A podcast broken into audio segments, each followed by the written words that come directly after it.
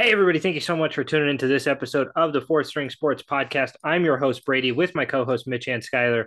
Gentlemen, for the first time since the final buzzer rang in game six of the NBA Finals last year, we are talking basketball. We are back to professional basketball here. And there was a lot of stuff that happened over this offseason. We touched on it in a couple of like separate episodes, um, some of the big storylines and we did like an NBA free agency review and NBA draft and stuff. But but guys, there was so much that happened. I mean, the the Jazz completely nuked the ship. Donovan Mitchell and um, Rudy Gobert gone. Um, the Lakers bring in Russell Westbrook's arch nemesis, Pat Beverley. Uh, the Celtics head coach gets suspended. Did he win coach of the year last year, Udoka? Yes. That's what I thought. Yeah, so reigning coach of the year gets uh, suspended for the for the year for being just kind of a general turd, but also uh, banging the boss's wife. Um, we get uh, uh, there's like six other things that happened in this offseason that right now I'm just completely drawing a blank on. Um, Donovan Mitchell, yeah, Donovan, Donovan Mitchell and Rudy Gobert Mitchell. already traded. Yeah. Um, oh, John Wall. John Chet Wall Holmgren goes was, to the Clippers. Chet Holmgren gets yeah, drafted, Holmgren, tears his ACL in a injured. pick me game. Um, fucking. KD uh, stays and Kyrie stays. Yeah, KD Kyrie and Kyrie and are staying. No, it's it's crazy. Like it's crazy. I don't know why I just drew a blank on all of those those storylines there, but all of those storylines and more. Jalen Brunson gets paid to be the highest paid player. Um, you know that the Knicks are going to put their hopes on. Uh, you know, it's yeah. good for him. They're keeping it in the family with the Brunsons, but we all kind of talked about when that happened that it's just a terrible move, and the Knicks are kind of a terrible basketball organization. Uh, but we'll talk about it here. We are doing our way too early preseason season predictions, um, preseason season pre's, where we are going to uh, pick the top eight teams from the East and the West and also maybe those two other play-in teams, depending on how our uh, standings shake out. And we're going to go over uh, the five major awards: Coach of the Year, Most Improved, Defensive Player of the Year, Rookie of the Year, and MVP. We're excited to bring that all to you guys. The basketball season starts just around the corner, but let's start with our uh, season prediction, our season standing prediction. Gentlemen, do we want to start in the East or do we want to start in the West? I think yes. the East let's let's go with the West because I I because I think the East is going to be more contentious. Want to start in the West? Think I so? definitely I do. I do think the East is going to be more contentious. That's I think it's, that's I think it's the West, but all right, we'll start wherever. Yeah, let's start over in the West. So lots of storylines over there. Again, the Clippers they had John Wall. They're supposed to they're going to be having uh, supposedly a fully healthy uh, Kawhi Leonard and Paul George. So we'll see all those guys not win a playoff game this year. Um, the Golden State Warriors are coming off of their uh, championship uh, run, and they re-signed. Who did they re-sign? Wiseman and or not Wiseman, Jordan Poole and Andrew Wiggins to massive uh, yep. uh, contract extensions just a couple yes. of days ago. Um, the Nuggets are. Draymond. Yeah, right. But yeah, exactly. Um, the Nuggets are going to have Jamal Murray and Michael Porter Jr. back to help with uh, Nikola Jokic. The Suns get beat by the Adelaide 36ers in the preseason um, after a crazy offseason where they did were able to bring back DeAndre Hunter. Um, the Memphis Grizzlies are, are really didn't make a ton of massive moves through in free agency, um, uh, but uh, still have a great team.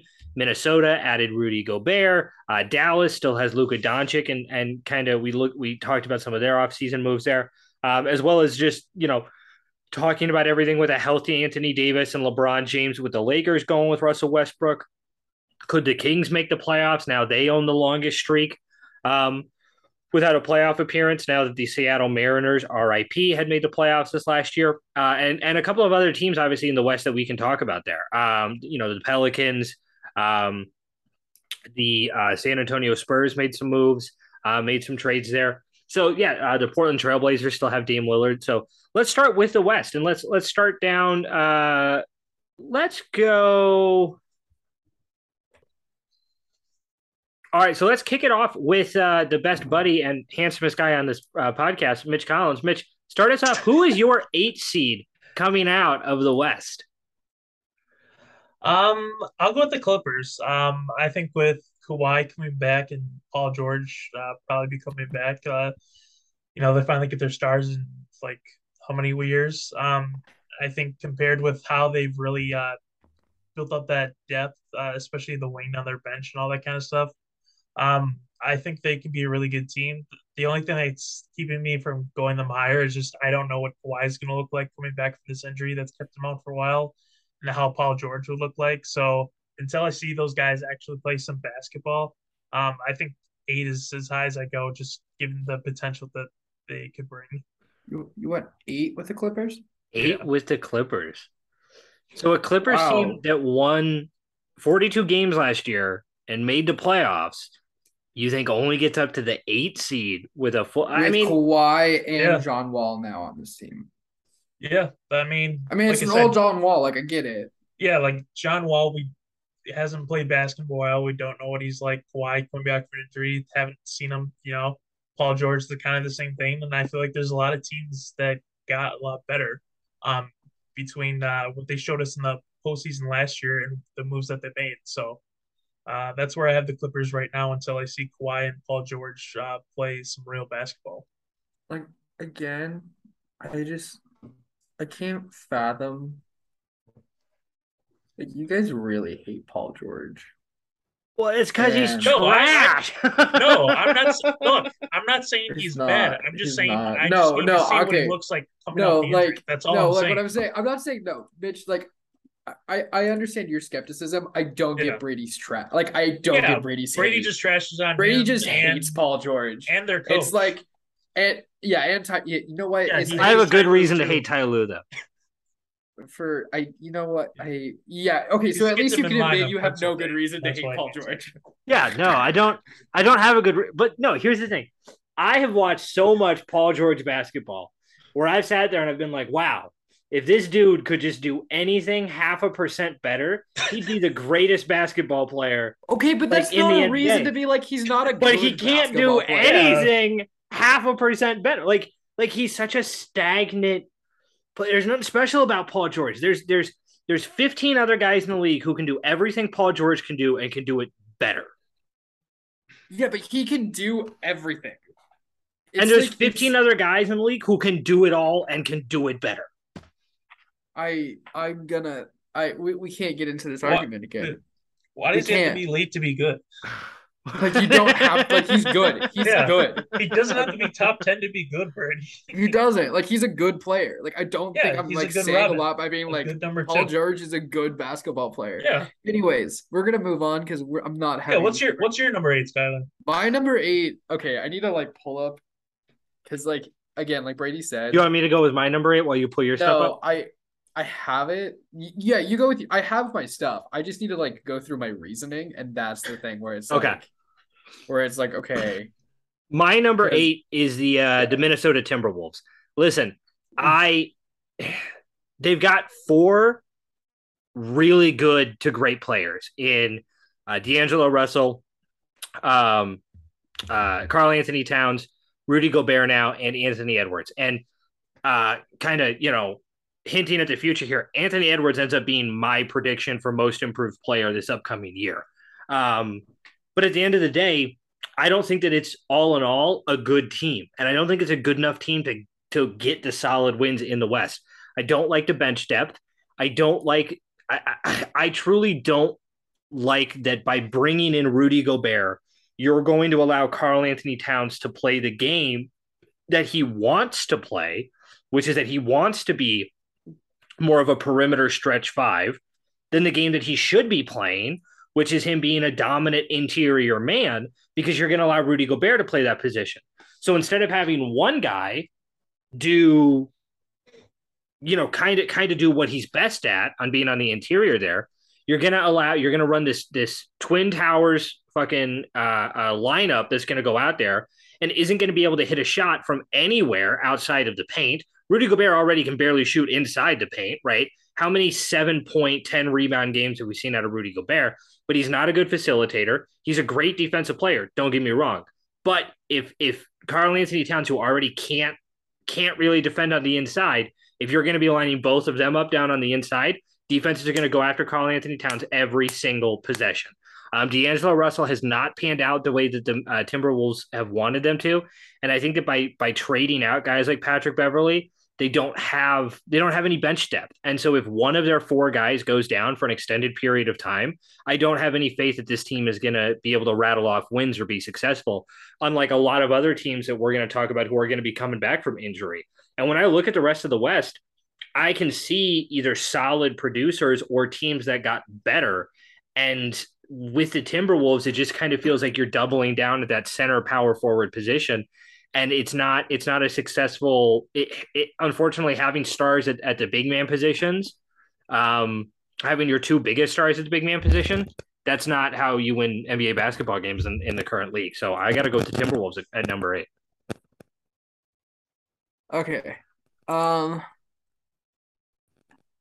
i'm just trying to make sure. Yeah okay i'm good. I just like again a lot happened this off season, And so I think I need to make sure like who's who's where, like if that team's still good, like why are they good? Things like that. Because stuff changes in basketball so quickly. So my number eight is, and we're going three different number eights, which is interesting. I think my point is now mute, uh, moot. Uh, and that I'm going with the Pelicans. Um, I think that a lot of the same things that Mitch said about the Clippers can be um like can be put here too. I I really like the roster that they're building. Um, they're much younger than the Clippers. Um, but and we saw breakout performances from Brandon Ingram. You have a good veteran in CJ McCollum over there. Uh, uh, Jason Valanciunas is on this team, and I keep forgetting he's on this. I keep forgetting Valanciunas is just in the NBA. Mm-hmm. Um, and then when I see him, I'm like, oh, that's a good player. You have a good player on your team. Um, um, but the biggest thing that happened is Zion's back. And again, if you look at like the side by I had to look at it a couple different times because they didn't label like what year was what. I was like, I was just like, oh wow, Zion got really fat. I was like, oh wait, no, he lost weight. Good for him. Um, and so like Zion being back, we did see when he was playing healthy, he was, I mean, a 20 point scorer, uh, double digit rebounder those kinds of things, the kind of player that we expected him to be, but because of uh, an inability to keep his weight down and inability to stay healthy, um, we haven't really seen a lot from him. And so I think that a lot of uh, the success of the Pelicans, they've they've had a lot of success outside of Zion being there. Last season, they were able to make it to the play-in playoffs, um, got bounced in the first round. Um, but I think that I think they'll stay right around there because I mean it's like I need to see from the Pelicans that they can prove it and they can stay. I think Zion being back gives them a boost. Um, but like everybody from 538 to uh, ESPN is saying that they're still going to be around that like 40 to 43 win mark. And so that kind of just kind of proves that again a lot of people are are expecting them to be kind of there and I agree because I I can't say they're going to do more until I can see them beat top level teams within this within their own division. Like I'm thinking like Phoenix, Memphis, um, uh, Clippers, Lakers. Like you can consistently beat those teams. Then I'll then I'm like okay, I'm confident. Like this is a good good roster, but I need to see you play up against that competition. And so that's why I got Pelicans at eight. Pelicans at eight. Mitch coming in at number seven. Who you got? This is where I have the Pelicans because I'm more of a believer than Skylar in them. Um, I'm just wait until we get to the Clippers, bud. no, I'm just giving you shit. Um, I have the Pelicans here. Uh, you know what they saw, what we saw out of them the playoffs last year. Obviously, was amazing, especially the emergence of uh, Jose Alvarado. Um, especially on that defensive end, and with Zion finally looking, you know, better in shape and healthy for the first time in a while. Um, I definitely think he gives them that boost. Um, but I'm just gonna put him here just because I don't know if we're gonna get Zion back to how we saw them his like his rookie year, where he's averaging, uh, you know, like 20 points a game and almost shooting 100 percent like within the paint and all that kind of stuff. I don't know if we'll get him or a lesser version of that. So this team really, it all comes down to how Zion performs. Um, so I I don't feel any more confident going higher than seven for the Pelicans until I see Zion. We want to talk about confidence going higher than seven. Here's my number seven overall pick uh, or seventh pick for the standing. I'm going to go with the Los Angeles Lakers. Um, listen, on paper, this is a good roster, right? By definition of having You've Russell you've Westbrook said that the last No, four Anthony fucking years on this and team. LeBron James, Not. it's it's on paper a solid enough roster to win you the necessary 43 to 45 games to get into that seed. Um and, and I think that they're going to stay a little bit healthier than they did this last really, you know, this last season and a half here. Um That's not hard. no, it's not. out two It's guys. not hard. literally not They're already out two guys though. No, you're right. You're absolutely right. You're absolutely correct. Like, All right. This proves No, no, no. You're no, no, no. You're absolutely correct. They right? need to miss like another person, and then they're on par. Yeah, and then they're on par. Exactly. But by this time, by the time we started the season last year, they were out like six guys. So there's we're already in the plus when it Free comes agent to moves don't count. when it comes to absolutely it does. When it comes to uh when it comes to comes to this stuff. Listen, um, I just find it very hard to believe that with the combination of LeBron James and Anthony Davis, this team is going to end up missing out on the playoffs uh, two years in a row. Um, I don't think Russell Westbrook's going to be on the team very long. I truly don't believe that. okay, Somebody's going to make a move to end up uh, end up flipping that. And if the Lakers are intelligent, which I don't quite believe they are, but if they're intelligent, they're going to end up getting the necessary bench pieces that they need to um, to win these basketball games. Uh, what what I think where I think the Lakers are actually going to make their money is the fact that um, the expectation this year on the Lakers is a lot less than it had been the, the last few years. Right? We saw them win a championship in a bubble, take it for what it's worth, and then come back and look like absolute horseshit um, the next uh, the next season there, um, largely because it was hurt uh, because of injuries. But what we also saw was that when Anthony Davis and LeBron James have been on the court together, this is a very successful basketball team. So as long as they can keep that pairing there, given some of the lower tiered uh, Western teams, I think they're good enough to end up sneaking in at that number seven seed. So I'm going to go with the Lakers. Hey, quick question, Mitch. Do you have the Lakers anywhere one to eight on your on your West? No. Good. You're smart. Neither do I. Spoiler alert, but Oh, y'all can say what you want, and when the Lakers make the playoffs this year, I'm gonna fucking come for your guys' heads. okay, but, but Okay. caveat, they can't make it via the plan. No, if they make the play, no play-in also counts here because you guys are both saying you don't have them. You don't have them. Do you have them nine No, or 'cause if ten? they make the play yours? and then they Do you can have 'em on nine- nine they- or 10? Think Do either of you I'm- have them nine or ten? I didn't rank nine or ten. You didn't tell Uh, me to. If you had to rank I- nine or ten, would you I put the Lakers I on I there? would I would probably put put them them at 10. nine or ten. I would Okay. put them at nine or So 10. if they if they get the eight seed or higher, I win this. Yeah. yeah, Great, I'll take it. Okay. not everything's a competition, Brady. No, it's, it's absolutely a competition here. Skyler, who's your seven seed? Okay. Mitch, uh, you did say yours. Okay, so um, I have so Brady has more faith than anybody in the Lakers. Mm. Mitch has more faith than uh I do in the The Pelicans, Pelicans. and I have more faith than Brady does in the in the Timberwolves.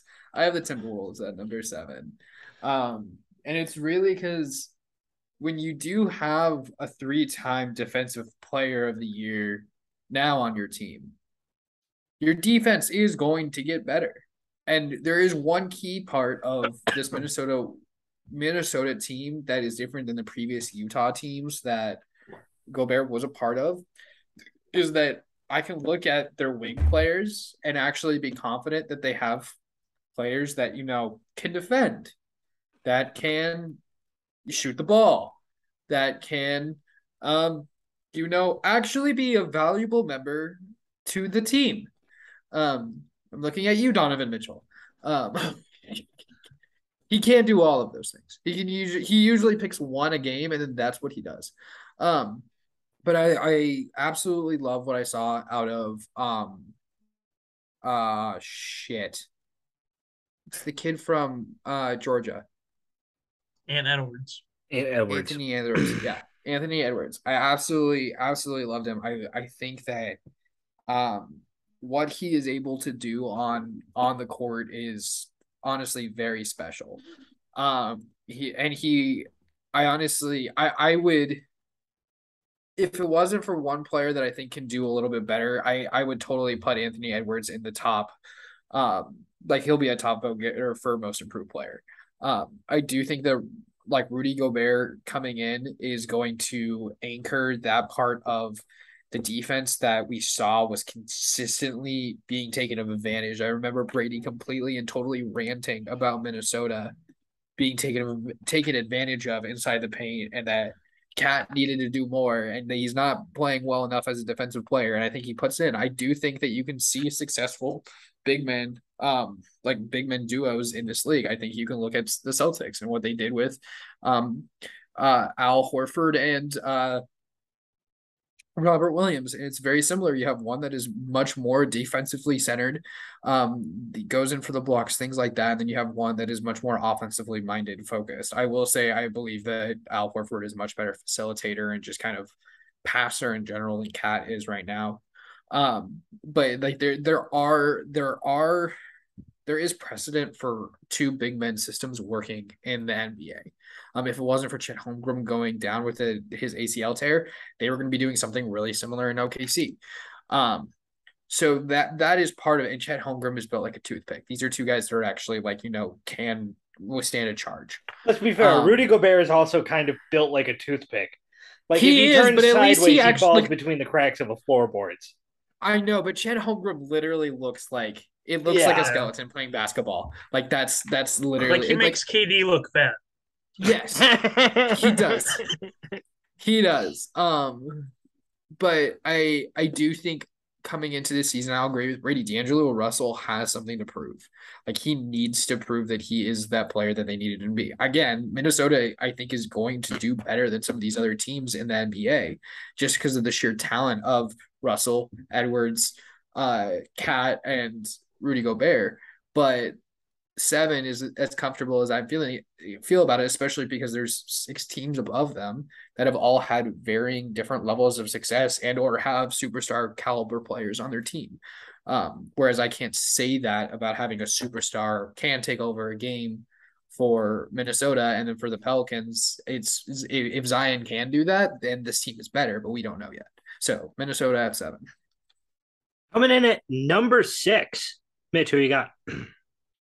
Um, I'll go with the Dallas Mavericks. Um, I think that the Jalen Brunson, uh, what he was able to bring, especially late last year, is going to hurt them. Now, granted, they do have Tim Hardaway coming back from injury, so he should help. Um, and Spencer Dinwiddie, maybe he can be consistent of what we saw in flashes, and that they can take care of that. But well, that'll be remain to be seen. I really don't like the move of JaVale McGee starting at center for them and bringing Christian Wood off the bench. I think Christian Wood's a better player at this point, um, and he should be the starting center. So I think that kind of hurts them. Um, otherwise, the honestly for me, the bench kind of remains to be desired. Uh, Dwight Powell can hit the three, which is nice. Maxi Kleber can do that as well, but otherwise, I don't think they bring anything uh, of what they need. Um, and we kind of saw last year that uh, Luka can only do so much. So I think uh, there's some better, more rounded out teams in my top five than this. So this is where I'm going to put the Dallas Mavericks at number six. Yeah. So in the West here, this stretch of six five four was so difficult for me to figure out because I think that each of these teams that I have on here, I think are definitely good enough to move up even further. But I just have real issues with them. Um, and number six, I'm actually going to go with the Memphis Grizzlies. Um, I this was the fifth best defense in basketball last year, but they lost they lost a good amount of talent last year. Uh, they traded away Melton. They lost uh, Kyle Anderson and Jaren Jackson's now hurt with an early uh, season injury. So I worry about that defense in a lot of ways. Um, they've still got really great players, but any team that brings in Danny Green to be a solid role player, I immediately have red flags on. Um, you know, wasn't he out for the year with this torn ACL? Yeah, he's out. Yeah, but he's uh he uh was traded to the Grizzlies as part of that Melton trade. So yeah. um, uh, they've still got really good pieces. Tyus Jones Jr. again, Jaren Jackson, but he's going to be hurt for uh, a good bit here. Um, uh, Brandon Clarke, I really like. Desmond Bane, I really like. Steven Adams is obviously still there. Um, and then you've obviously got Ja Morant. Um, this is, I just worry about how this team's defensive continuity is going to look because the way that the Grizzlies made their money last year was points off of turnovers, um, getting points in transition, And now with some of the changes the league has made to some of those rules, some of the way that are some of, uh, of the the roster that uh, Memphis has lost, I don't I don't fully see the the the the, the carryover uh, in a lot of ways from last year's really talented roster. I didn't like the way that they drafted this last season, so I've got issues with Memphis. I'm going to put them at number six, but it's very close. Like four, five, six to me are all within maybe a game, a game and a half of each other by the end of the season here. Okay. I don't like this. Okay. Um this one might surprise some people, and it's honestly because looking at the rest of the West, and like Brady said, like six through four could be interchangeable. I mean, honestly, six through three for me is interchangeable. Um, you can sure. put any of these different players in teams anywhere. It could be separated by a game. Tiebreakers could come in. Like, um, I'm gonna put Denver, um, at six. Um, and it's really because I the production we got out of Jokic last year was like solely based off of the fact that Dejounte Murray wasn't on the floor at all. Now he should be coming back, right? This season, uh, he's supposed to play. Yeah, Jamal yes. Murray should. Yeah, Jamal Murray. Jamal, not Javonte. Sorry. Yeah, Javonte Murray's gonna be back, but Jamal Murray's. God damn it. Um, you added uh, Bruce Brown, um, who I think helps with uh, he can play anywhere from the one to the four, um, and brings a lot of versatility into that. He's a, a very good defender. Um, but but the thing that I don't like for this team is that you're still relying a lot on Michael Porter Jr. and Aaron Gordon. Now Aaron Gordon had a pretty good season last year. Um, what uh, had 15 uh was uh 15 points, um, six rebounds, two and a half assists. Um, but you're it's that power you're you're starting to load up a lot at the four. And so I, I I need either I need Michael Porter to have that like breakout seat like we had what like two seasons ago we had we had seen that he could play very well. That needs to re- return, and then Jamal Murray needs to be able to come back into form um, from where he was in the 2021 playoffs, where it was uh, trading with uh, like 60 point games with Donovan Mitchell and like showing uh, how he could be an elite scorer and facilitator. If those things c- can continue, that's going to do amazing things. But those role players of those two role players of uh, Porter Jr. and Aaron and uh, Aaron Gordon, and then I'm not knowing what Murray's going to bring to the table right now, how healthy he's going to be, what their recovery process looks like. That kind of makes me want to keep them at a six. Again, of the like that second tier in the West, they're definitely there. But for me, it's how do you get, how do you, can they get up there? And so I'm kind of hedging my bets right now and saying they're going to be a little bit lower um, on that list. All right, coming in at number five, Mitch, who you got? Yeah, this is where I put uh, the Denver Nuggets. Um, I really like what they did this offseason. Uh, getting KCP to man that two spot, I think is really well. Obviously, he's a great three point shooter, and I think that's what this team has been missing. So to get that is awesome. Uh, like Scott said, bringing Bruce Brown to the bench and already having a guy like Jeff Green who showed uh, he can uh, still do what we saw him do uh, during that uh, Nets run against the Bucks. Um, I think those are great bench players for them. Um, but it's going to come down to those guys, uh, Michael Porter Jr. and Jamal Murray, and how they look after injury. So that's why it was really tough for me to really place them because if they're healthy, I think they're like at that number two seed spot. But I don't know what kind of version that they're going to give Jamal Murray, and I don't know about Michael Porter's you know availability. He could come back and hurt his back yet again, so it's just a big question mark there. So for me, five seems like a really good place, uh, just with the questions that they do have. Um, yeah, number five here is where I put the LA Clippers. Um, I, I like I have faith that the Clippers are going to be uh, uh, better than they were last year, right? Um, obviously, listen, I think the Clippers have the most wing depth of any team in basketball. Um, for my hate on Ty Lue, I think that you know he's he's a decent coach. Um, Someone get that in writing. Someone Yeah, get that in writing. Uh, uh, but the biggest thing is just a fully healthy Kawhi Leonard because Kawhi Leonard is an absolute game changer offensively and defensively. He can score from anywhere on the court.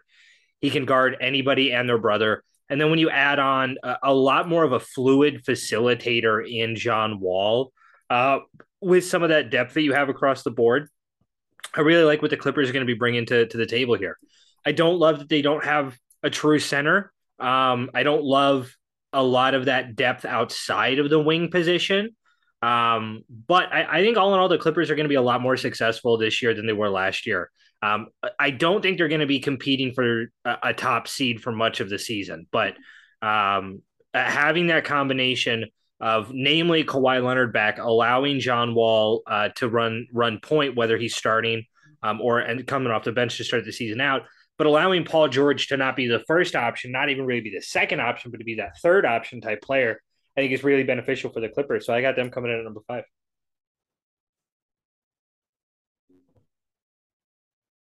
Oh, it's me. Shit. Okay. Um here I'm gonna put the Dallas Mavericks at five. Um the Jalen Brunson loss is huge. Um they finally get rid of Kristaps, right? He's no longer on Yeah, he was off the No. team mid-season last year. Yeah. Yeah. he's in the Okay. So he's I mean, he was off the team last season and he's still second in second in points on this team. At least points per game. Um so Jalen Brunson is, is big. So now you're relying on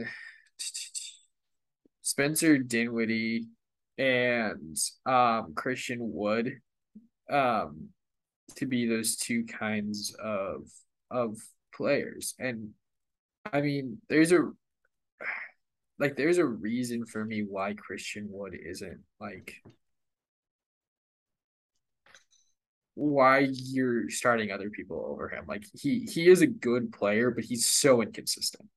And that's part of it. Is that is that like can you get consistency? Like because we all know Luka's gonna be good. Like we know Luka's gonna be a top five player in the league. He always is. Um, all right, since he's since he's entered the NBA, except for maybe his rookie season, he's been um like an amazing player for this team. Um, so you I need to see what what they can get. And Christian Wood, again, great player, but I I know I know for a fact what I am getting out of JaVale McGee every single time he's on the court. He's like he is an opposite of Christian Wood, and that he's consistent. He is very consistent. Um, but I, I honestly think again Dallas could be a three seed. They could be a five seed. I I it's just they it's not that this team goes as far as Luka can take him because Luka can, can take him anywhere. But like how does Spencer Dinwiddie Christian Wood you lost Jalen Brunson who was the obvious number two on this team. So who steps up? Is it Jaden Hardy, the the rookie that you got? Is it um like Dorian Finney Smith? Like like you had Tim Hardaway Jr. Like you had some of these guys that were able to shine at different points, but nobody was consistently doing good things. And like like uh Brady said, you should uh when you when you're trading for Green to come in, like you're you're getting a little desperate there. Um so it's you you need you need better you need other scorers and you need other facilitators because you can't just because eventually people are going to catch up to Luka. And I honestly think that the the players, the teams ahead of them have multiple players that are that are either solid role players or dynamic star players that that separate them. Where again, Dallas really only has the one star, um, and that's really it. All right, uh, coming in at number four, Mitch, who you got? Uh, this is where I got the Phoenix Suns. Um, you know, obviously this is a talented team. Went to the finals uh, two years ago. Um, but a very disappointing year how they did last year. Um, and then this preseason getting beat by the Adelaide 36ers. So there's some questions there. Um, but I think the whole Jae Crowder situation really hurts this team. Uh, with him saying he's not going to play, they're looking for the trade, so don't expect him to get any minutes. So that forces Cameron Johnson to come in, which I think he's an upgrade, honestly. But then that kind of uh, makes me look at the bench. You know, it's Cameron Payne, Landry Shamet, Torrey Craig, and Dario Saric. And I don't know if that's really a, a top three like seed in the West, uh, you know, kind of bench. And I think that's going to really hurt them, especially when you got you know a big man in DeAndre Ayton who doesn't want to be there. Um, so I think there's just a lot going on, especially with the whole ownership kind of thing. So there's a lot of distractions. Chris Paul, you know, every uh, uh postseason he just looks older and older. I think that's going to hurt them. So uh, I think this is kind of their ceiling for me at number four. Yeah, let's uh let's break out the party balloons because I think this is the first time any of us have agreed on a pick. Uh, I'm also going with the Phoenix Suns at number four. Um, it it's it's hard for me to to take him any higher. Listen, Jae Crowder doesn't want to be there. DeAndre Ayton never seemed that excited about uh, the Suns matching his uh, uh, offer he got from the Pacers. Um, and yeah, Mitch, I think you hit it exactly on the head. Really, outside of Cam Johnson now, the depth on that team does not look very good. They haven't shown that they really like to use Landry Shamet the way that we saw him work in Philadelphia and the way that we saw him work with the Clippers a little bit. Um, you know, Dario Saric, another Philadelphia castoff. Um, and, and, truly, for me, it's just that the second Chris Paul goes down with a six week injury, which is going to happen at some point this season, I think this whole team falls apart because I don't think they have great depth at the point position. I think that if you end up switching it to move Devin Booker to point, you end up putting your offense at a serious disadvantage. I don't think Devin Booker is that good of a defensive player either. And DeAndre Ayton has has shown just a propensity to get dominated on the boards as he has to dominate on the boards. So I still think that when healthy, this core is good enough to get him up to the four seed. But uh, that's as high as I can go with the Phoenix Suns right now.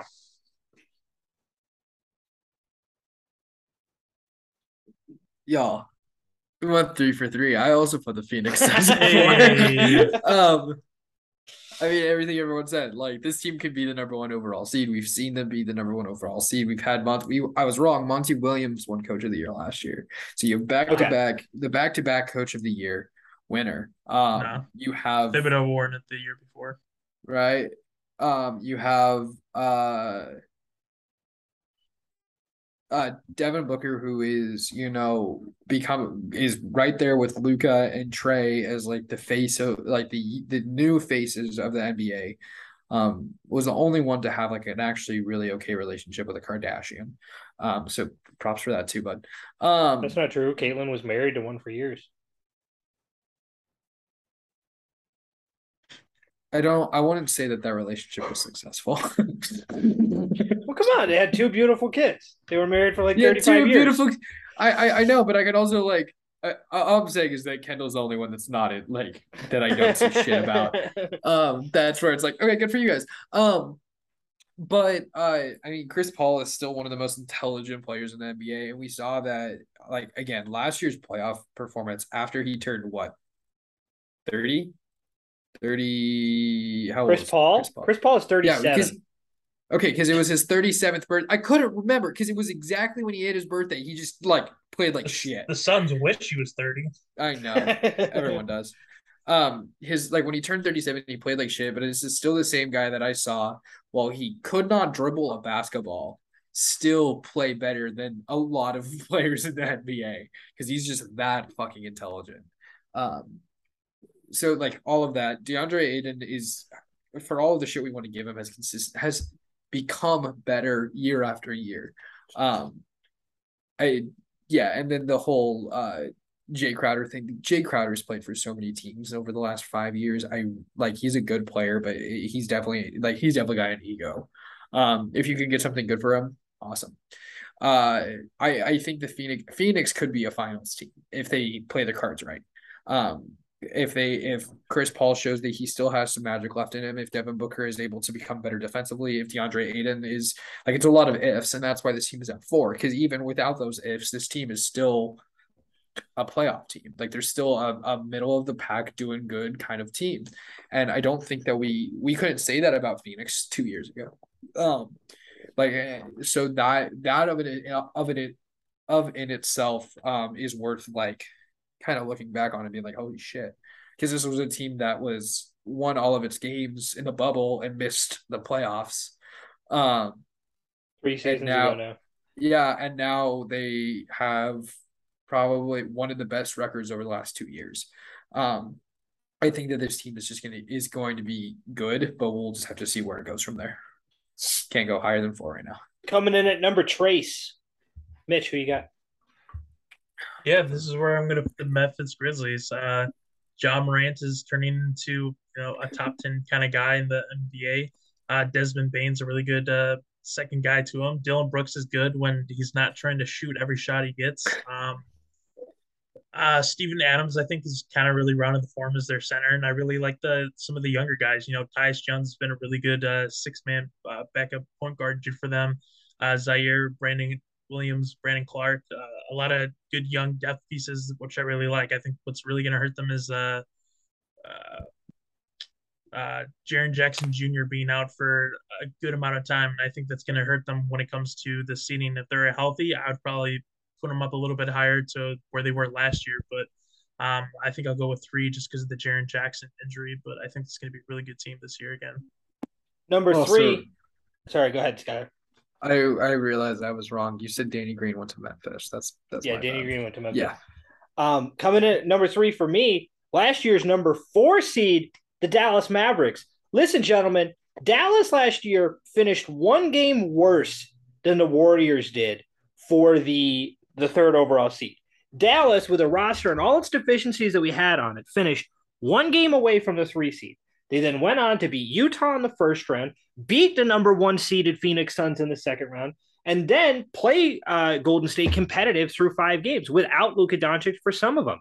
A fully healthy Luka Doncic, adding Christian Wood, who averages what 18 points and 11 rebounds a game, um, to to a team that has shown a propensity to really focus on those three point shooters. To have a guy like Christian Wood stay in the middle with JaVale McGee, have that one two punch don't forget, JaVale McGee was the second guy in the him and Anthony Davis punch when the Lakers won the their championship there. Uh, Dwight Howard was also obviously in that mix as well. Um, JaVale McGee is a very good basketball player, and having Christian Wood, another very good basketball player, um, into that mix is great. Um, I, I I think that their bench, even without Jalen Brunson, is still about. It's at least exactly where it was last year, and exactly where it was last year got you to 52 wins, the fourth seed, one game away from the three seed, won you two playoff series, including against the number one team, the best record in the NBA, the Phoenix Suns last year. Um, and you did it really without having a true big man. You did it really without having true weapons outside of Luka Doncic. Now you've added true big men. You've added a couple of weapons. I like what Jason Kidd is building with the Dallas Mavericks, and I'm going to go with Dallas coming in at number three. Put that in fucking writing. it's recorded. It's on here, man. But it no, I need that in writing because you can be like, oh, that was doctored. That was doctored. Yeah, it was doctored. Because I because for for those of you that don't know, me and Brady got a whole tirade about Jason Kidd uh when he was hired by Map by Dallas a season ago. Um and so I feel good. Um number three, right? Yep. Uh hey Mitch, we're on the same page. I also have Memphis. Um, uh, I honestly really like uh, what Ja Morant was able to do last season, um, and just kind of of of the the two kind of rising teams between them and Dallas, uh, Memphis just felt like it was on more solid ground. Um, and again, I'll, I will preface this again: three to six, they could be jumbled up. Um, but those are just it's the second tier of what I think of the MB of the MB the West is. Um or yeah. Um it's uh I I love what they have basically everywhere on that field. I the Jaren Jackson injury is is rough, but I mean Ja Morant by himself was able to do some things that I hadn't seen done. He was single handedly was going up against the Warriors last year. Uh, almost taking that t- taking over that ser- series. Desmond Bane is playing great. Uh, Dillon Brooks uh, has the ability to play very very well for this team but I, I do think that he need he has a little bit more left in the in the um in the tank where he can he can do just a little bit more and he can get them over the hump. I think uh they're putting a lot of faith in Ziaire Williams by you know trading away, um, uh, trading away Anthony Melton, and then uh, and uh, moving on from Kyle Anderson. So they're they want they want to see what they can get out of Ziaire Williams. Um, I they're putting a lot of faith in in David Roddy, um, who they got in that trade with Philadelphia for Danny Green. Um, so those are some of those things, and they have four rookies on this team between Vince, uh, and two of them are on two way track, uh, two way contracts. Um, so like there's a lot of really good things that I'm seeing from this team, a lot of things that they can do very well.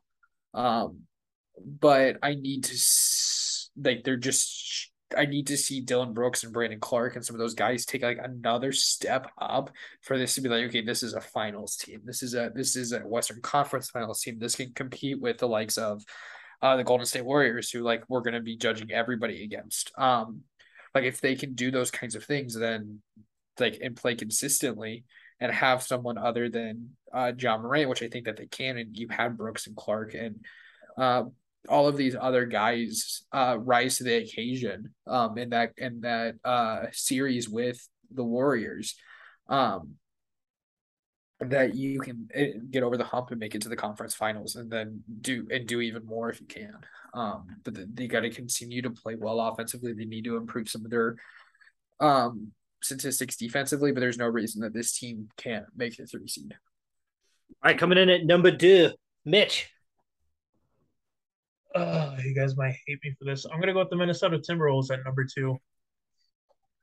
Um, I'm not as concerned. I just assumed you had a missing the playoffs. You, oh my god. No, uh, I'm not as concerned about the Rudy Gobert uh, KAT pairing as Brady is. Uh, like Skyler was saying uh, when he was talking about the Minnesota Timberwolves, we've seen that it, it can work uh, with what Al Horford and Robert Williams did uh, Brady's team, the Lakers, you know, Anthony Davis, LeBron James. That's a two, you know, superstar big man kind of combo. Don't you so fucking compare anybody that the fucking Timberwolves have to LeBron James or Anthony Davis. That is horseshit. More available than Anthony Davis. Um, so with Rudy Gobert taking over the defensive uh, uh, assignments, especially that uh, rim protector, you know, that was the biggest criticism we kind of had for KAT, especially in the playoffs. And now that that's kind of off his uh, plate, I feel like he'll be able to be more efficient for them at that power forward position. Um, I think Ant Edwards is going to take that uh, next step and be even better than what we saw in the playoffs, um, or at least uh, consistently like at that performance. Um, um, I think Jaden McDaniels is a young, uh, uh, young upstart, and there's a reason why the Jazz are trying to get him. The Minnesota Timberwolves told him no. So I think he can step into that spot um, vacated by Jarred Vanderbilt. And D'Angelo Russell, yes, absolutely. He's got to step up for this team to realize it. And I think he does just because the I think the Timberwolves, after they made that Rudy Gobert trade, they know that this this this is their moment. If they want to do something to make a deep playoff run, this is the team that's got that's got to do it. So I think he can step up a little bit. And I like some of the, the bench pieces. I think Kyle Anderson's going to be huge for them. Um, Bryn Forbes is a, a great three point shooter, which you know every team's going to need. Um, and I think Austin Rivers and Taurean Prince can be solid guys for them. So um, I think I think going to go uh, number two. And I know that's kind of outlandish, but uh, going into uh, last season, uh, did we really expect the Memphis Grizzlies to be a top two seed in the West? Uh, you know, when it was all said and done, no. So I think the Minnesota Timberwolves can do something similar this year. But but the Memphis Grizzlies weren't a top two seed in the West when it was all. Yes, they were. Memphis was the number two seed last year. Oh shit, you're right. oh, because Golden State was like what the three? Yeah. Okay. I mean. Wow. Okay. So so we'll we'll, no. we'll keep just proving my point. We'll keep it moving here. So listen, I'll go to my number two seed. It I thought I was going to be the surprising one with my two seed. I'm going with the Golden State Warriors at number two. Um, listen, there's a number one team that I like a little bit more than I like Golden State all around. Um, I still think Golden State is still my favorite overall to win the West. There's no doubt about that. But Golden State is going to do something that the other number one team I don't think is going to do on a consistent basis, which is that they're going to rest their guys. Klay Thompson is going to be on a minutes restriction. Draymond Green's throwing punches in practice. Um, you lost a little bit of depth. You've got great young pieces and guys like Moody and um, and Wiseman who I think are going to get a lot of games this year, probably about 15 to 20, where they're going to be out there the starters. And Klay Thompson, Steph Curry, Draymond Green um, Andrew Wiggins, uh, Kevon Looney, those guys are going to have their resting games. There's going to be quite a few of that with Golden State as they did last year. Because of that, I think Golden State drops a couple more games than they realistically should. Um, so I have them coming into my number two seed, but they're still my overall favorite to win the West. That's a horseshit response, and you know, oh my god, I hate you. Um, I hate both of you, and you're gonna hate me for my number two. The Portland Trailblazers. I, is that no? is that your number one? Oh god. I don't know. We got to no, find out. Give us your number two. Yeah, uh, my number two, two is the Clippers. Um, that's fair. I honestly think it. I mean, this is like you look at their the deepest, probably the deepest team in the NBA with the Golden State losing both Otto Porter Jr. and Gary Payton, um, Jr. The third. What? No. Um. So like that, like they are the deepest team. Um, because even without even without John, like if John Wall is injured or does whatever whatever happens with him, you still have Reggie Jackson that turned out to be a breakout player for you last year. This is veteran talent where you have Reggie Jackson, Kawhi Leonard, Paul George, Marcus Morris. Um, who else is on this roster? Um, Luke Kennard, uh, Nicolas Batum. Uh, like these are guys that have have played a ton of years. Norman Powell, uh, a ton of years, five plus years in the NBA. They know what it takes in order to to be a good team. And again, I don't hate Ty Lue as much as everyone else on this podcast does, and I don't hate uh, Paul George nearly as much as Brady does. Um, he's a good player, and again, he's shown the ability to, um, like a, a key thing that I think a lot of us were wondering was what is is is like when you have all of these players together like and something that I can continuously said about the Brooklyn Nets, and when we get to the East, I'll talk about it, is that these egos like drive me crazy. And when you have George Kawhi and John Wall, like we've heard nothing of the egos uh, of of the ego trips that we're hearing in Brooklyn, where it's like you probably have three again, three very talented players, uh, like you do in like where like you do in in the, the Clippers, but you have a head coach that actually knows how to manage superstars, whereas Steve Nash doesn't seem to know what the fuck he's doing. And then you have um, Paul George and his team actually like spending time together and actually going and working out together in the off season and actually doing things together and trying to build chemistry as a team where it seems that like KD and Kyrie and all of these other guys don't want to be anywhere near each other. So it's like you're we're talking about this is like with Kawhi coming back, with John Wall having sat out an entire season, again, those are two things that we have to see. How do you respond from that? But when I'm also looking at John Wall, who is a who averages 19 points and nine assists per game um, over his career. Those are things that like you needed a facilitator. You got a facilitator. You were a slow team. You got one of the fastest players to ever play in the NBA on your team now in John Wall, even as he got up there in age. Like those are things that you needed. You got that. You you put the effort to actually like fill those holes on your team, and now you're like, and you're the best team in LA right now because it, it goes to the point. I have LA two, like the Clippers at two. I don't even know if the Lakers will make the playoffs this season. Um, and so I got Clippers at two. I'm high on the Clippers. I don't even want to know who Brady's number one team is because I can't think of it right now. Oh, then um, you haven't been paying I, attention, Sonny. I really haven't because, and but, also Mitch having Minnesota at two kind of shocked me. Um, and I might have forgotten a book. Wait, no, now I have to think. Okay, Brady, or just go to number ones now. So, so Mitch, number one, who you got? The Portland Trail. the Sacramento Kings. Sacramento Kings. Number one seed out of Listen. the West, the Adelaide 36er. Listen, Keegan Murray is built different, guys. I'm just saying. No, uh, obviously it's the Golden State Warriors. I mean, they've got that, you know, the starting lineup that won them a championship last year is all intact. Jordan Poole's a great number six. Uh, you know, probably will be starting soon. So that top six is very deadly. Uh, getting a guy like DiVincenzo, I think, will help, uh, especially at that the you know one through three position where I think they desperately needed some better depth. Um, and with Wiseman being healthy, they finally got some big man depth, and I think uh, Moses Moody in the come bucket can take that number step forward to really uh, enhance the depth. So I think it's just going to be, I think it's potentially going to be a better team than what we saw last year, especially with uh, Klay Thompson just being another year away, uh, healthier from that injury. So they're my number one in the West. My number one in the West is the team that won the West the last two times this dude's been healthy for a full season, the Denver Nuggets. Um, with Jamal Murray and Nikola Jokic. That's a, that's a hell of a one-two punch, you guys. And we talked Wait, about no. Okay, no, no, wait, no. Can, can we back up? Can we back. When you say won the West, you mean got the number one? yeah, seed? was the number one seed. Oh, that the fuck you. Um, guys, I like what the Nuggets have got here. Like Mitch already kind of ran through some of their roster, but a fully healthy Jamal Murray to go with Nikola Jokic, who's won, uh, M- who just won MVP, and and you can make a solid argument for should have won MVP each of the last three seasons, right? One of the best big men in basketball who has the ability to shoot, has the ability to facilitate, can do it from all across the court, and then you add in uh, Bruce Brown, who I've absolutely loved. He was the only shining uh, player of the Nets playoffs last season and played fantastic from the year before that. Adding Kentavious Caldwell Pope is huge. They've still got my boy Bones Hyland on roster.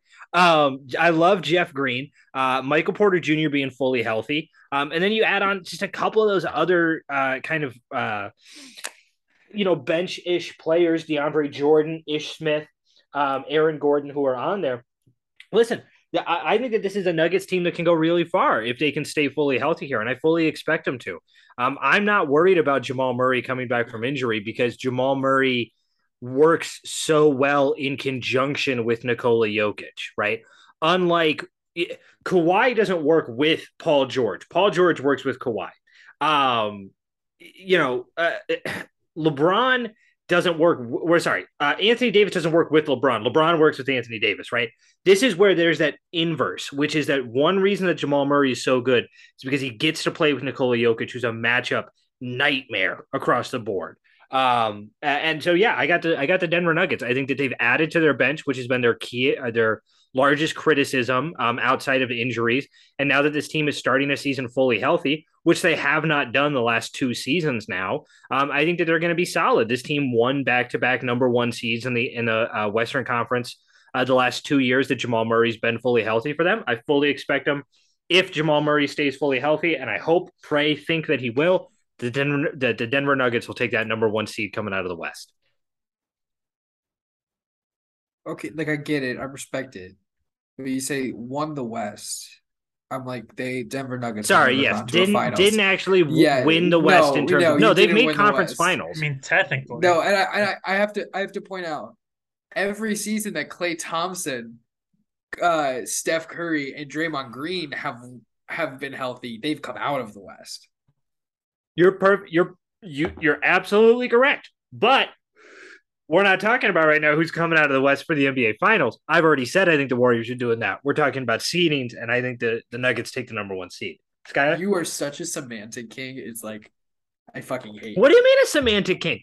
I you're like I stated no, like, no, no, I stated when I talked no, about my Warriors pick. I stated at the very beginning that no, even though I have this team coming in at number two, and I gave a very good reason, which is that the no, Warriors rest their starters no, as to why. Did, but, but like, I stated that that Warriors team was going to win the eight, West. I'm looking at one through eight, and I'm not like, okay, no, because how this team and how this coach and this front office approach a season, they're going to make sure that they rest these game these players. That's exactly how you should look at it, though. No, you expect, I'm looking at who's you, the best team in the fucking West. You're yeah, you can look at who's the best team in the West, but when when 75% of the league rests starters for almost a third of the season. How do you think that's going to play out, Skylar? Okay.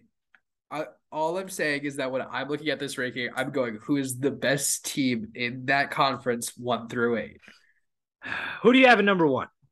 Golden State, you motherfucker. because that is this, it is that like that is that is the number one team in the West. It, is number one team in the West until proven otherwise.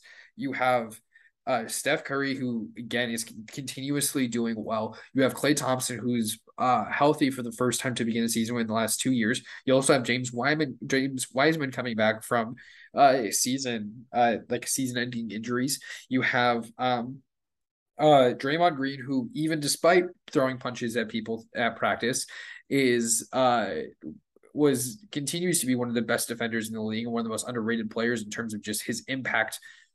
Word Brady really likes impact on a game. Um, effect, you, Skylar. Effect. Effect. It's, It's always def- been effect. Don't make don't make me say the burn again.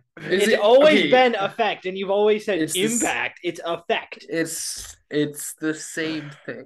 It's not. It's not. It's not. Okay, effect on the game. Um, I had a point and I lost it. Um, you also got Jordan Poole playing lights out, just got his massive extension. Talk about Moses Moody and Jonathan Kuminga, who are two great young players on this team as well.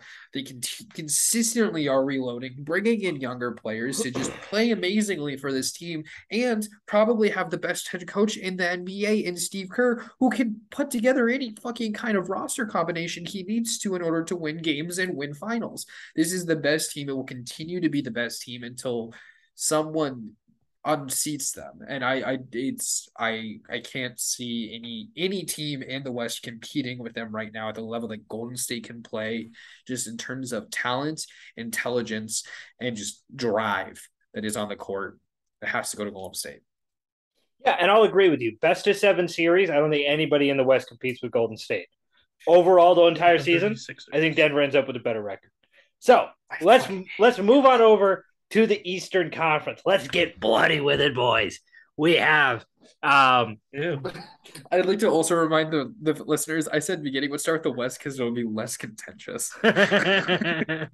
Yeah, Um, I told you. I'd also like to point out, for the sake of the podcast, that every time that I say that everyone on the podcast has an opinion, I mean my other two ho- uh, co-hosts, and every time my other two co-hosts say everybody on this podcast has an opinion, they mean solely me. Um, so let's head over to the talks west. enough for the both of us. Yeah, let's head over to the east. Uh, Mitch coming in at number eight. Who you got and why? Uh, I'm gonna go with the Miami Heat right here. Um,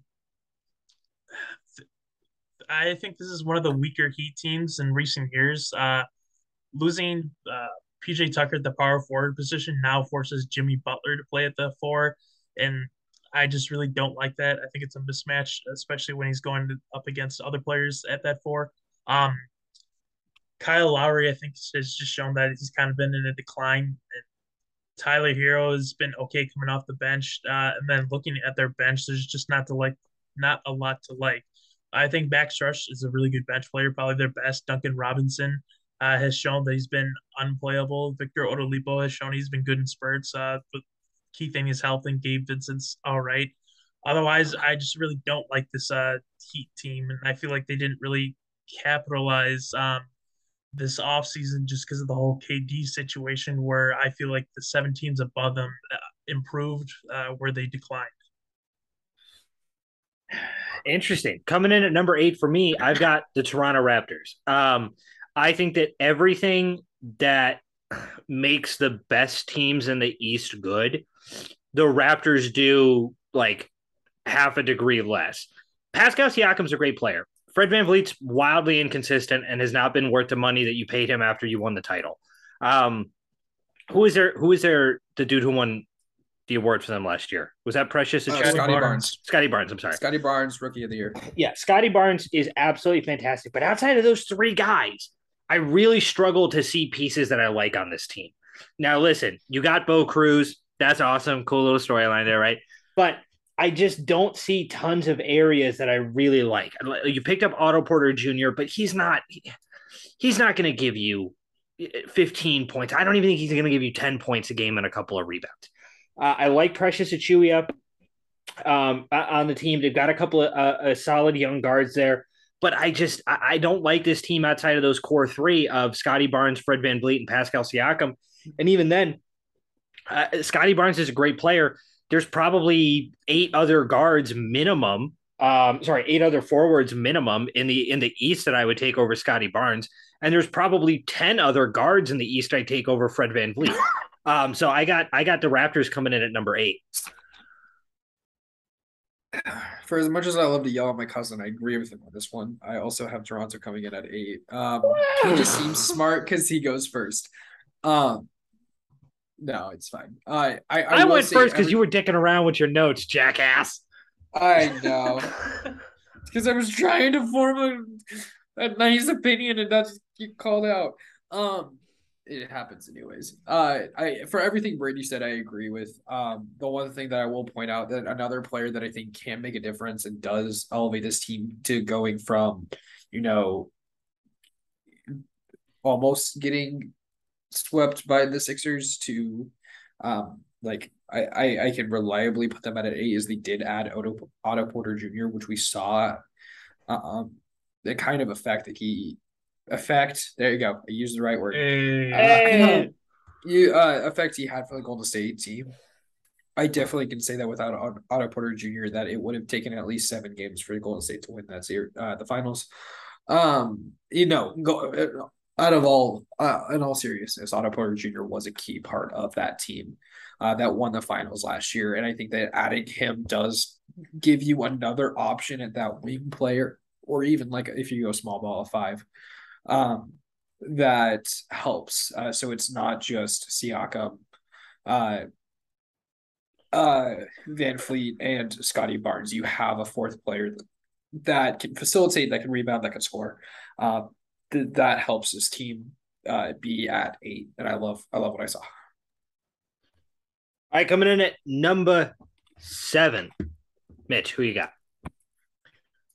I'm gonna go with the Atlanta Hawks. Um, I really like their trade of getting Dejounte Murray. Uh, he brings a lot of defense, especially at the guard position, which they need because you know Trae Young is not going to give it to you. Um, and he's a great uh scorer. So to pair that with Trae Young is to be awesome for them. Um, if DeAndre Hunter can stay healthy, I think he's a really good uh wing for them. And the bench is pretty solid. Um, Bogdan Bogdanovic has shown that he's better in that six man role, and I think he can thrive there. Aaron Holiday, I think, is a uh, very good backup point guard. Uh, Justin Holiday's a good backup wing. Um, and Onyeka Okongwu, um, I think has shown that he can be the center of the the future for the Hawks if they when they decide to move on from John Collins or Clinton Capela, uh, which they could do this season, uh, depending on how the things go. But uh, I really like what they're doing, and um, I, I think they can get the seventh seed. You want to hear my crazy number seven here, gentlemen? Number seven for me, the Brooklyn Nets. Um, I just don't love what Brooklyn did this offseason. Listen, it, your biggest real free agent was TJ Warren, who hasn't been good since the bubble. You've gotten healthier in a lot of ways. Joe Harris being back is huge. Um, but right now, you've got is he even is he even oh Nick Claxton's listed as a power forward. Um, you've only got one true center on roster. Uh, I have no concept of how many games I'm going to get out of either Kyrie Irving or Kevin Durant, let alone both of them together. You lost Bruce Brown, who I thought was one of your best players. You lost DeAndre Jordan.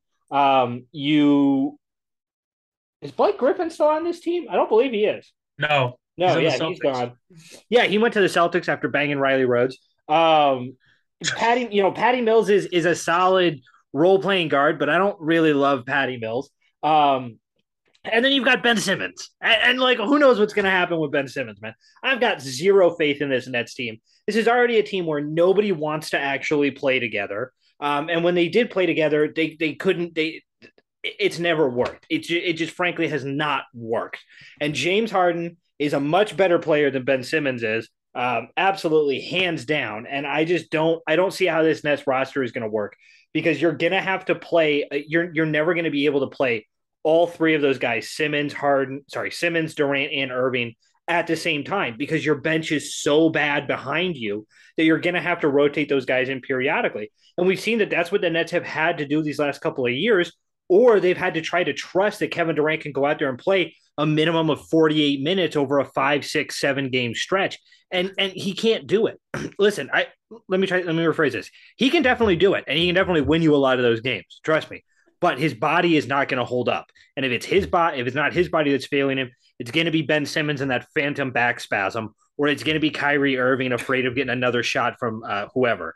So it, I got the Nets coming in at number seven because there's just nothing to feel good about with the Brooklyn Nets, unlike a lot of these other teams. Um, so seven. Um, I have Chicago. The Bulls. Um, I don't even have them in the playoffs. Same. oh well, I don't have Atlanta in the playoffs, so you don't have Atlanta with Dejounte Murray in the playoffs. Well, you're gonna pick Chicago with Lonzo Ball out all year. Oof. yeah. Like I honestly look at what Chicago has because I look at Chicago last season, what they were able to do. Um, again, it relied a ton on uh Lonzo, but like again, this team is still Zach LaVine. You have Goran Dragic, who again is old. Uh, at you know what, it's been in the league for fourteen years.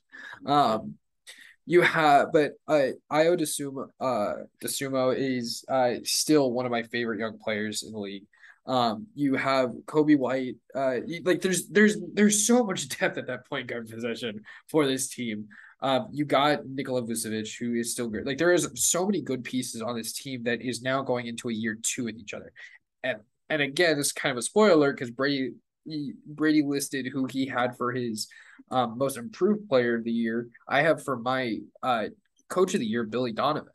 Um, I absolutely love what Billy Donovan has been able to do as a coach throughout the years. I still think that it was it was fucking crazy that OKC let him go. The reason that they let him go is because is because he was coaching too well. Mm. We looked at we looked at really bad OKC teams that were like this team shouldn't be anywhere near the playoffs, and they were because Billy Donovan was able to scheme up, be able to do amazing things with worse teams than what he has the roster for Chicago right now. And knowing how fucking crazy the East is, um, I, I I honestly think that the Chicago can take the seventh seed. I, I don't. I we have DeMar DeRozan, who's coming off one of the best years of his career.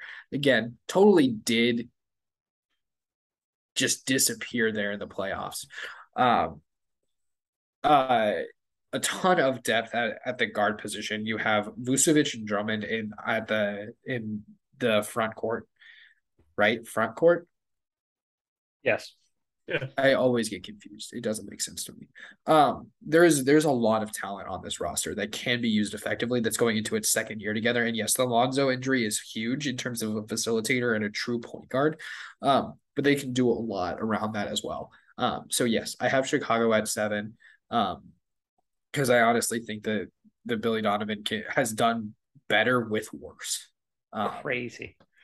You crazy boy. Mitch coming in at number six. Who you got? Uh, this is where I'm gonna put the Toronto Raptors. Uh, I think this is a really uh feisty team. Uh, Scottie Barnes, I think will take that next step. I think uh, Siakam can get back into form. OG, uh, is I think he, he can get healthy and be a good contributor. Gary Trent, I think he's probably their better guard that they have. I think VanVleet's obviously got to play better, but I think the with the getting out of Porter, I think that really uh, upgrades the bench, especially with uh, Thaddeus Young already there. So with this uh, league kind of being really driven by what you can do at the wing position, uh, the Raptors just have an abundance of options to uh, just kind of circulate with. Um, and Precious Achiuwa is a nice young player. Um, so I think they can definitely get the sixth uh, seed. So me and Mitch are going to kind of flip flop on a couple of teams here. Coming in at number six for me, I have the Miami Heat. Um, it's hard for me to discount a team that's got Jimmy Butler. It's harder for me to discount a team that's got Jimmy Butler and Bam Adebayo. But I, I like a lot of the other key pieces that Miami has here. Listen, we we sat there and we wondered what happened to Duncan Robinson towards the end of the season last year because of how well Max Strus was playing. He had a blown call that was called back for a three pointer in that series against Boston that could have won the Heat that series, right? They called it a two. His foot wasn't on the line. The Heat were that close to beating Boston and going to the finals. It, it's crazy when you actually think about it. But you've got uh, Tyler Herro still on team, Duncan Robinson still on team. Um, and I really, you know, Kyle Lowry, who, yeah, he's getting up there the same way that uh, Chris Paul is. There only a year difference between the two, but I I trust uh, kind of Jimmy Butler with his supporting cast a lot more than I trust like Devin Booker with his supporting cast because I remember the story of Jimmy Butler taking the threes and open up a can of whoop ass on the uh, Minnesota Timberwolves starters. But the reason I got the Heat all the way up to six is because I actually really like the fact that Victor Oladipo is still on this team. and he had a really solid resurgent season. But I actually really love their first round pick, Nikola Jovic, that they got at that forward position. I really like that guy. Oh, No, I right. I really liked that guy coming into this draft. I think the Heat got a steal out of him, and we've seen that the Heat are a great team at developing draft picks. I like the Heat at six because I think they've got a good mixture of uh, uh, starting talent and backcourt or and uh, uh, bench depth that's going to work really well for them throughout the season, especially as that injury bug kind of kicks in. You add on that they've also got um, guys who played well for them these last couple of years, Dewayne Dedmon on there, Gabe Vincent on there. Um, you know, to to really assist as well. And and I've got to give massive shout outs to Mr. Udonis Haslam for coming back for another season. So I got the Heat coming up and coming in at number six there. Okay. Um, number six, I was, you know, thought I was do- saying a lot by putting this team here, but my cousin just had a one up me. I have the Brooklyn Nets at six. Um, for everything that that I, I a lot of the of different kinds life. of reason. Yeah, six months ahead of me. Everything. Um. Uh, but I a big part of it is one. I agree. James Harden is a much better player than Ben Ben Simmons. I don't really think that that is a hot take. I'll No, say the only not. thing I really think I really think the only thing that Ben Simmons has that is better than James Harden is he's a better defender. Yes. That's it. Um, and even then, it's not like like James Harden is better at almost everything else. Um, it, it's these. It's it's the variables. It's the different kinds of things that we don't know what's going to happen. It's literally Kyrie saying in why the got swept. Well, we don't have any chemistry. Well, why don't you have chemistry with your team, Kyrie? It's almost like you had to sit out half the year. I wonder why. Um, it's those kinds of things. It's it's the egos that are getting in the way of this team actually being good. Kevin Durant, I should have just stayed at Golden State. Like, I hate to say it, he would have had by this point probably at least he would have at least one more ring if he had stayed in Golden State. Mhm. Um, because again, Golden in the time that KD has been in Brooklyn, Golden State went through a rebuild and won another national, uh, not, and won another finals. Like that's fucking insane. Um, Kyrie is like again when Kyrie, KD are healthy and playing, they are two of the best players at their positions in the league. I don't think it's like Kyrie is one of the best point guards in the league. I don't think it's that that is a hot take. KD is one of the best player all around players, if not one of the best uh wings in the league. I don't think that's a hot take. Those are two generational defining players. But the problem is that their egos, their attitudes, their burner accounts, and vaccines get in the way of this team actually being good. And that is that's not how a team should work. Um like again, like I, I can honestly say probably that the two stars for Brooklyn are better than the three uh, better right now than the three stars that are in the Clippers. But because the Clippers actually know how to put their egos aside and actually work together as a team, it's close. It's close. I think you can make the argument, but it's close that because the Clippers can actually put their egos aside, people are actually saying that this Clippers teams can do good. Whereas we're all looking at Brooklyn going, none of these players should be on this team because none of them can put their ego aside and they all want to be the number one option, but they can't. Steve Nash doesn't know how to handle that. This front office doesn't know how to handle it. And you're trading away and letting some of your best players go because you're trying to just pump more money in their pockets. Um, and all that said, they're still going to be a playoff team because they're just good out of principle and talent alone.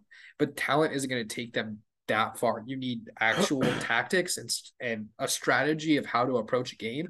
And when you can see the Celtics, who all around are just we're just a better team, absolutely body this team in the playoffs with a KD, with James Harden, with uh no, not James Harden. He was with Philadelphia by then.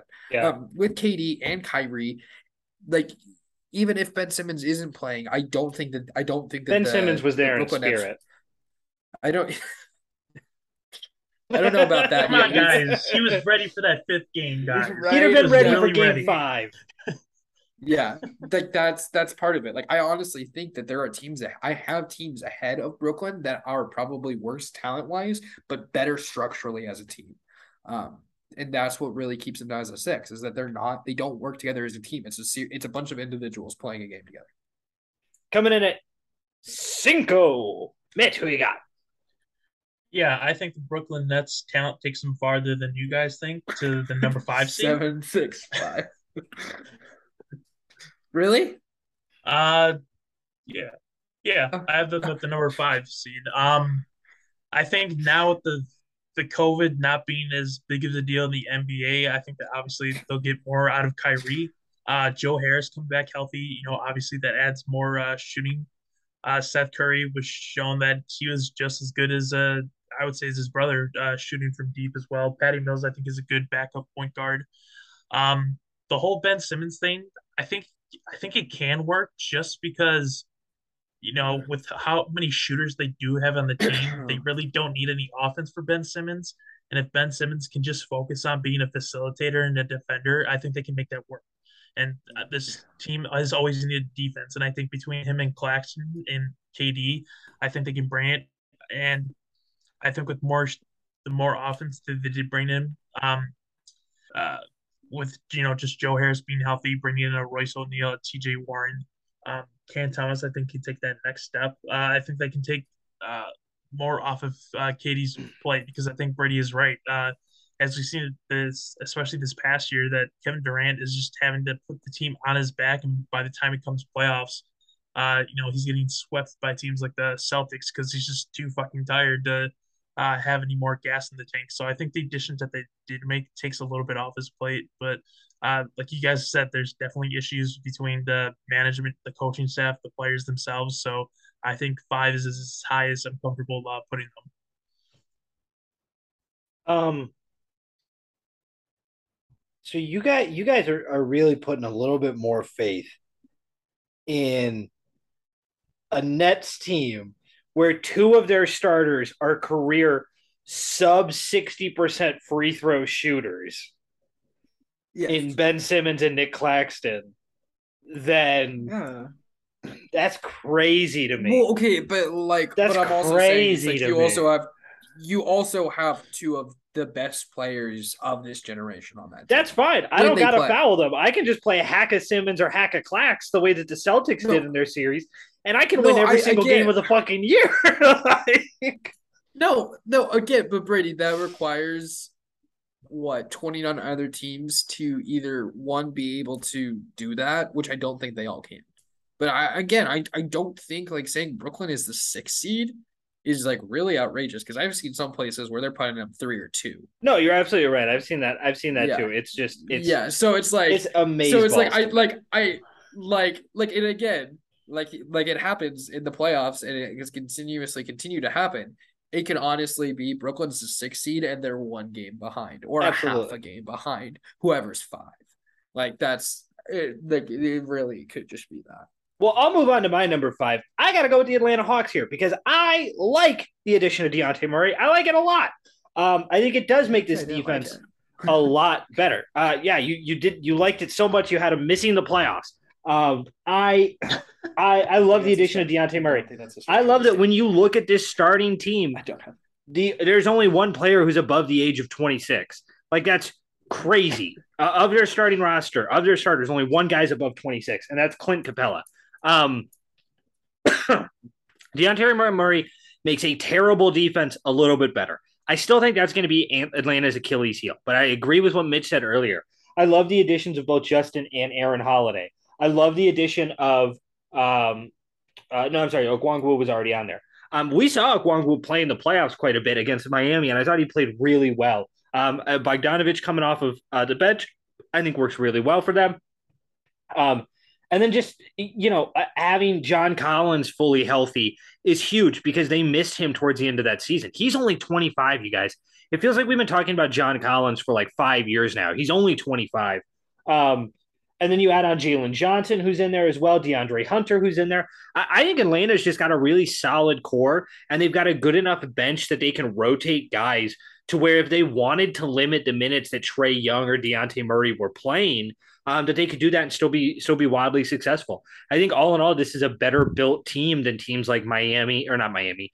Um, I have them higher than Miami, but I still I, I'm not going to fully say Miami better than like Chicago, better than Brooklyn, better than um, the Knicks, obviously, um, better than Toronto, better than a lot of these other teams. Uh, and they struggled last year. Don't get me wrong, but if Trae Young has a teammate that they thought or has a teammate who can help produce offensively for him the way that they hoped Bogdanovic would be a couple of years ago, um, and the way that he was when they went all the way to the Eastern Conference Finals and were up against the Bucks in that series. There, I think I think Atlanta's going to be a lot better this year. I got Atlanta coming in at number five.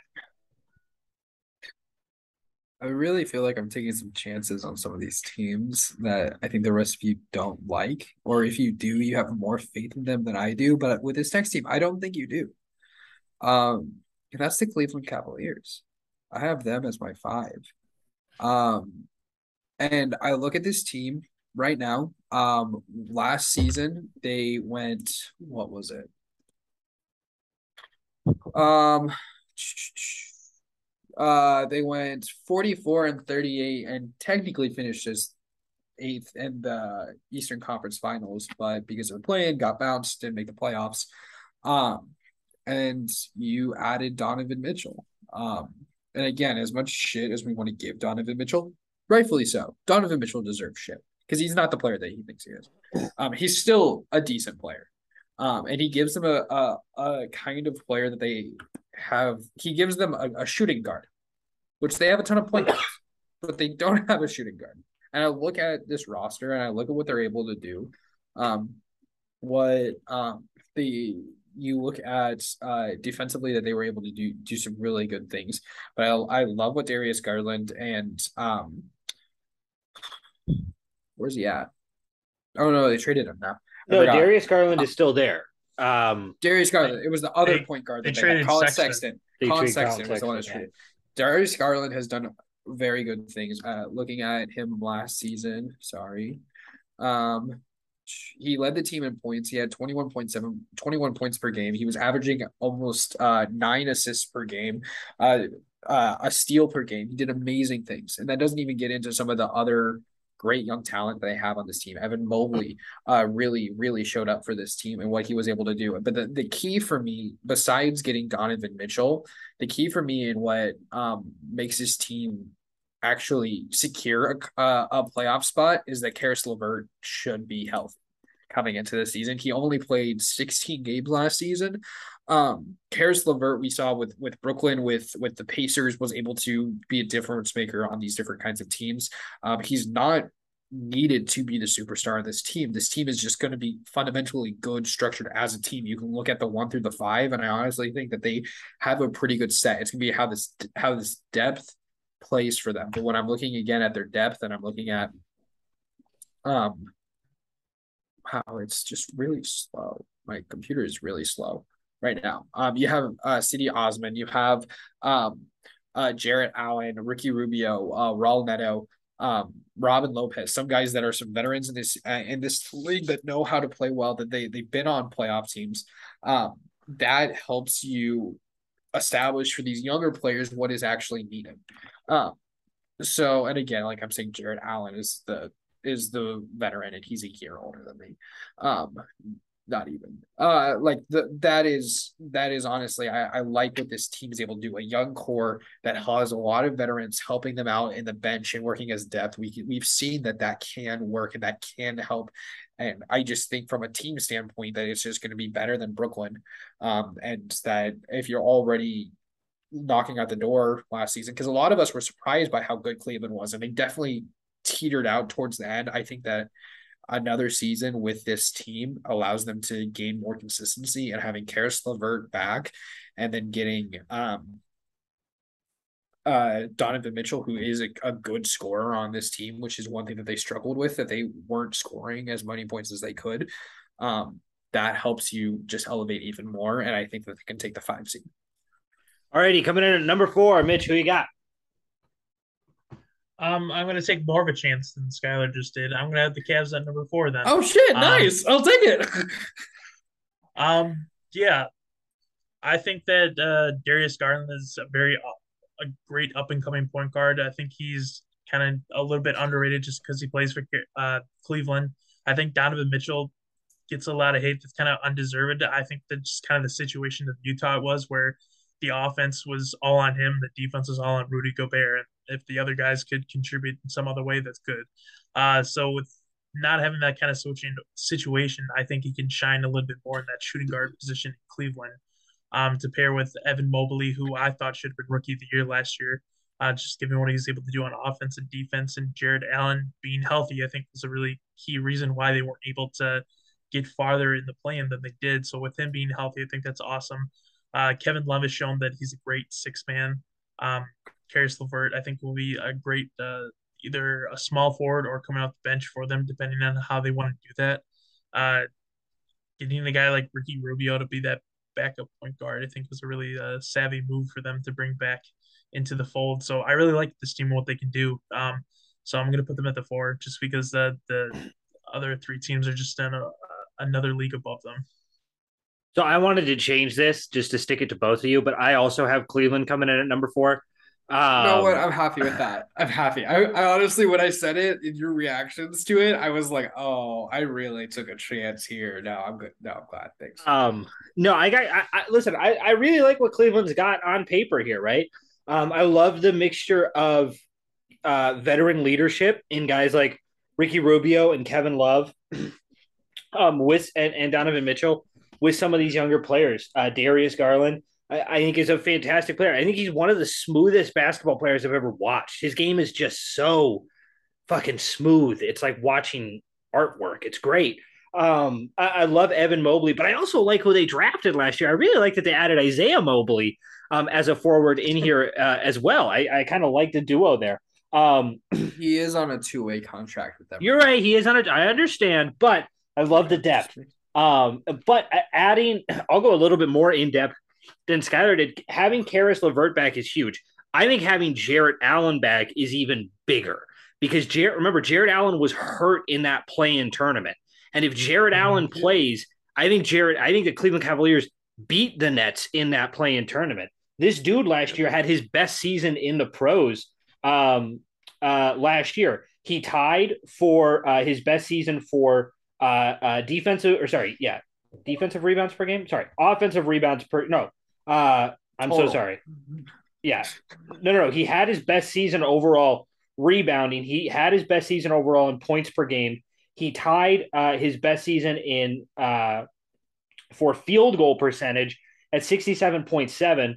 Uh, and he played, uh, and he was averaging 32 minutes per game, which was the most that he's averaged. So he, he was putting up these numbers without even playing fully a, a quarter of the basketball game if you can get him up to that 35, 36, 38 number minute um, minute count, I, I think that he could very easily put up 20 and 13 uh, points and rebounds there for you. So pairing him with Caris LeVert really solidifies your front court.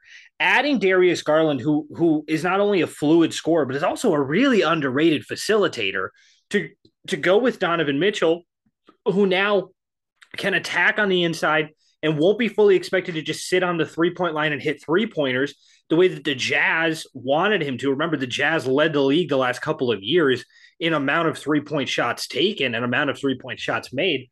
Um, is absolutely massive. I, I, love what this Cleveland team has. You then add on that you guys, you got other bench guys like Cedi Osman, who I think has played, uh, you know, pretty well for them. Um, and uh, uh, I was to say Markkanen, but he's not, he's not there anymore. Um, but I, I, I like what Cleveland has. My only knock on Cleveland is some of that depth, especially at the guard position, because outside of uh, Darius Garland and Donovan Mitchell, you're running with Ricky Rubio and like Nito and or Neto, and those guys aren't huge scorers. So if somebody goes down, I think Cleveland's going to have a harder time trying to make up that offensive production. But I, think that the beauty of the Donovan Mitchell trade is that they didn't bring Donovan Mitchell in to be a defensive guy. They brought him in to be the scoring guy. He's going to be a liability on defense. There's no ifs, ands, or buts about it. But I think Cleveland is is really good defensively with Darius Garland and uh, Jarrett Allen and Caris LeVert that is going to make up for a lot of that. So I got Cleveland coming in at number four um, uh, for myself. Uh, Skyler, who you got at number four? I again, I'm just glad that like I wasn't taking up like I got shit for Chicago. I'm glad that you know that at least I would I'm okay being the one that's a little bit less on uh Cleveland. Uh, but four is um Miami. So I'm high on Miami compared to you two. Um and it's really because I loved what I saw in Jimmy Butler. Um, a lot of it is because again, I, I I I think I'm quoting my cousin here when I say, um, I forgot how good Jimmy Butler is. Um, was that you that said that? Or yes. was that Mitch? No, that was me. Oh, that was, that was Mitch. Mitch. I I'm so sorry, Mitch. I I'm giving my cousin way too much credit. Yeah. Um, I do think that my I do think that Miami is uh is a very very good team. I I honestly, um, I can't remember what year it was. It, was I think it was like a year or two after um LeBron was gone when like all of Dwyane like when Dwyane Wade was in his like death throes um as a player. Um yeah, I I was surprised Erik Spoelstra was still the coach of that team, and it just kind of shows that Pat Riley and this uh, organization actually puts faith in trying to build something. Um, Bam Adebayo is still one of the better and more fluid big men in in the league. Um, even if you're kind of if Robinson is Robinson really fell off a cliff. Um, but Tyler Herro showed up as a, a great six man. I agree with everything the guy said about Victor Oladipo. I think that he has continued to improve and had a great comeback season. I'm glad that he's still with them because it gives him another opportunity to continue to play well. Um, uh, you having um, we saw that having a facilitator like uh, Kyle Lowry actually helps his team a lot. Where you're not putting that into the in the hands of Tyler Herro or or um, Jimmy Butler, um, you're doing really good things. And Udonis Haslem is back again. Um, and that for uh, the only reason is why they're the fourth seed. All right, number three, Mitch, who you got? Um, I'm gonna go with the Milwaukee Bucks. Um, you know, obviously, getting Khris Middleton back at some point is going to help them this year, but right now, it looks like he's going to be missing a little, uh, at least the opening of the season which I think is going to hurt them when it comes just the overall seating. Um, the same going with Pat Connaughton, who looks like he's going to be out three to four weeks uh, as well. So I think that hurts him with the depth. Um, but those guys will be back when the basketball counts. Um, you know, uh, Grayson Allen hopefully can find his shot again. I mean, against Chicago, he looked amazing, but when it came time to play against a real defense like uh, the Celtics, uh, the shot just kind of was lost on him. It really hurt us. So uh, hopefully he can find that again. Um, Bobby Portis showed he's one of the better uh, six men in the league. Um, I do like the signing of uh, what's his name, Joe Ingles. Um, obviously, he's not going to be coming back until the second uh, half of the season, but I think he can really help. Obviously, with the being a like forty percent three point shooter, um, career guy, and with how he's a facilitator, I think that could really help. As we saw when Khris Milton was out last year, how much we struggled with that. So I think he helps with that. Uh, Jevon Carter, I think, really emerged. Uh, was a good pickup for the Bucks as well, and hopefully with him like being more secure and playing over George Hill, uh, please God. Um, I think that really helps out the bench out, and I do like them bringing back Serge Ibaka. Hopefully, I just he gets more minutes because I think he can be uh, play really well and like the PJ Tucker role coming off the bench. Um, but I just think with the two injuries that we have right now, it's going to hurt them when it comes to overall wins and losses. So I got them at three. Uh, yeah, we'll go two for two. I, have also got Milwaukee at number three. Um, I wanted to go higher. I think if this was a fully healthy Milwaukee team, I'd probably put them at number one overall. In all honesty, um, because fully healthy, this is a very solidly built Milwaukee team. Not fully healthy though, and the issue is is not being healthy for a while. Connaughton is going to be out for a couple of weeks. Middleton is going to be out for a couple of weeks. Ingles is going to be out for you know until January realistically. Yeah. Um, I just I have issues with it. Listen, Brook Lopez fell apart in the playoffs last year. He's not getting any younger. I think he can still be a very good player, but uh, his game is going to take a more severe step back this next year. What I like is that I, I want to see Milwaukee use that that first round draft pick in MarJon Beauchamp. Um, I want to see them use him the way that that he should be used. He needs to work on his three point shot. I think he's a very fluid player. I think he's a very good cutter. I think defensively he has a lot of uh, he has a lot of up, uh, upside to it. But the the combination of Jrue Holiday and Giannis is going to be good enough to get the Bucks into a good position um, uh, down the line, and then getting Holiday, Giannis, Middleton back, Connaughton coming off the bench, Ingles getting some solid minutes coming off the bench. I think he's just going to help the Bucks all all around. This was a Bucks team that shot the three pointer abysmally bad last season after Middleton got hurt. It really cost them the, uh, the playoffs there. Game seven against the Celtics, Milwaukee couldn't hit a three point shot to save their life, and the Celtics couldn't miss a three point shot to save their life. Um, so so my one outside of injuries, my big worry with this Bucks team is that this is a really old Bucks team, right? Like Khris Middleton, 31, Wesley Matthews, 36, Brook Lopez, 34, Joe Ingles, 35, Serge Ibaka, Serge Ibaka 33, Jrue Holiday, 32, uh, George Hill, 36, uh, Thanasis Antetokounmpo, 30. Um, that's just to name like a couple. A lot of those guys are your starters, and they're running at 30 plus, 33 plus, 35 plus years old. Are you going to get 82 games out of these guys? Are you going to get 60 games out of these guys before a serious injury? And then knowing realistically you want to make a deep playoff run, which is what minimum 20 to 22 basketball games, um, give or take. How many ga- oh, how healthy are you going to be yeah it, you know, four series at four games a series minimum is 16 games. So anywhere from 16 to 28 games at a max. Yeah, no, right? I, yeah, I was doing the math and I was agreeing with you. That's yeah. What, so, yeah. so how, if you're fully playing, if, if your anticipation is to fully play another third to, to, to uh, another third of your season in the playoffs, how, how much are you going to get out of these 32, 33, 34, 35, 36 year old guys if you're going to be playing them a lot in the regular season. And then if you're not playing them in the regular season, what's your standing? What's your record going to look like coming into that postseason? That's where I have have real worries with this Milwaukee team. So that's why number three just feels solid for me. Okay, so good to know. Um, I have at three. I have Philadelphia. Um, Philadelphia, and it's honestly because it's looking at the two teams above them, I've seen that. And I know I gave a lot of shit to Brady about like don't play semantics and these kinds of things. Um, but one thing that is oh, but now he's going to play clear, semantics, is he? No, no, I'm not. Um, something that that has struggled is that like we saw Joel Embiid played 68 games last season. Um, like the most games he had played in a season ever, and it was the best season he's ever had. But then we also saw going into the playoffs, he had a fractured face. Um, and that didn't help at all. Uh see, so like Joel, and again, this this website threw me because it's like the basketball reference, and it said Joel Embiid's experience is six years, and I was like, that's wrong. It's because they don't count his first two years where he didn't play a single game.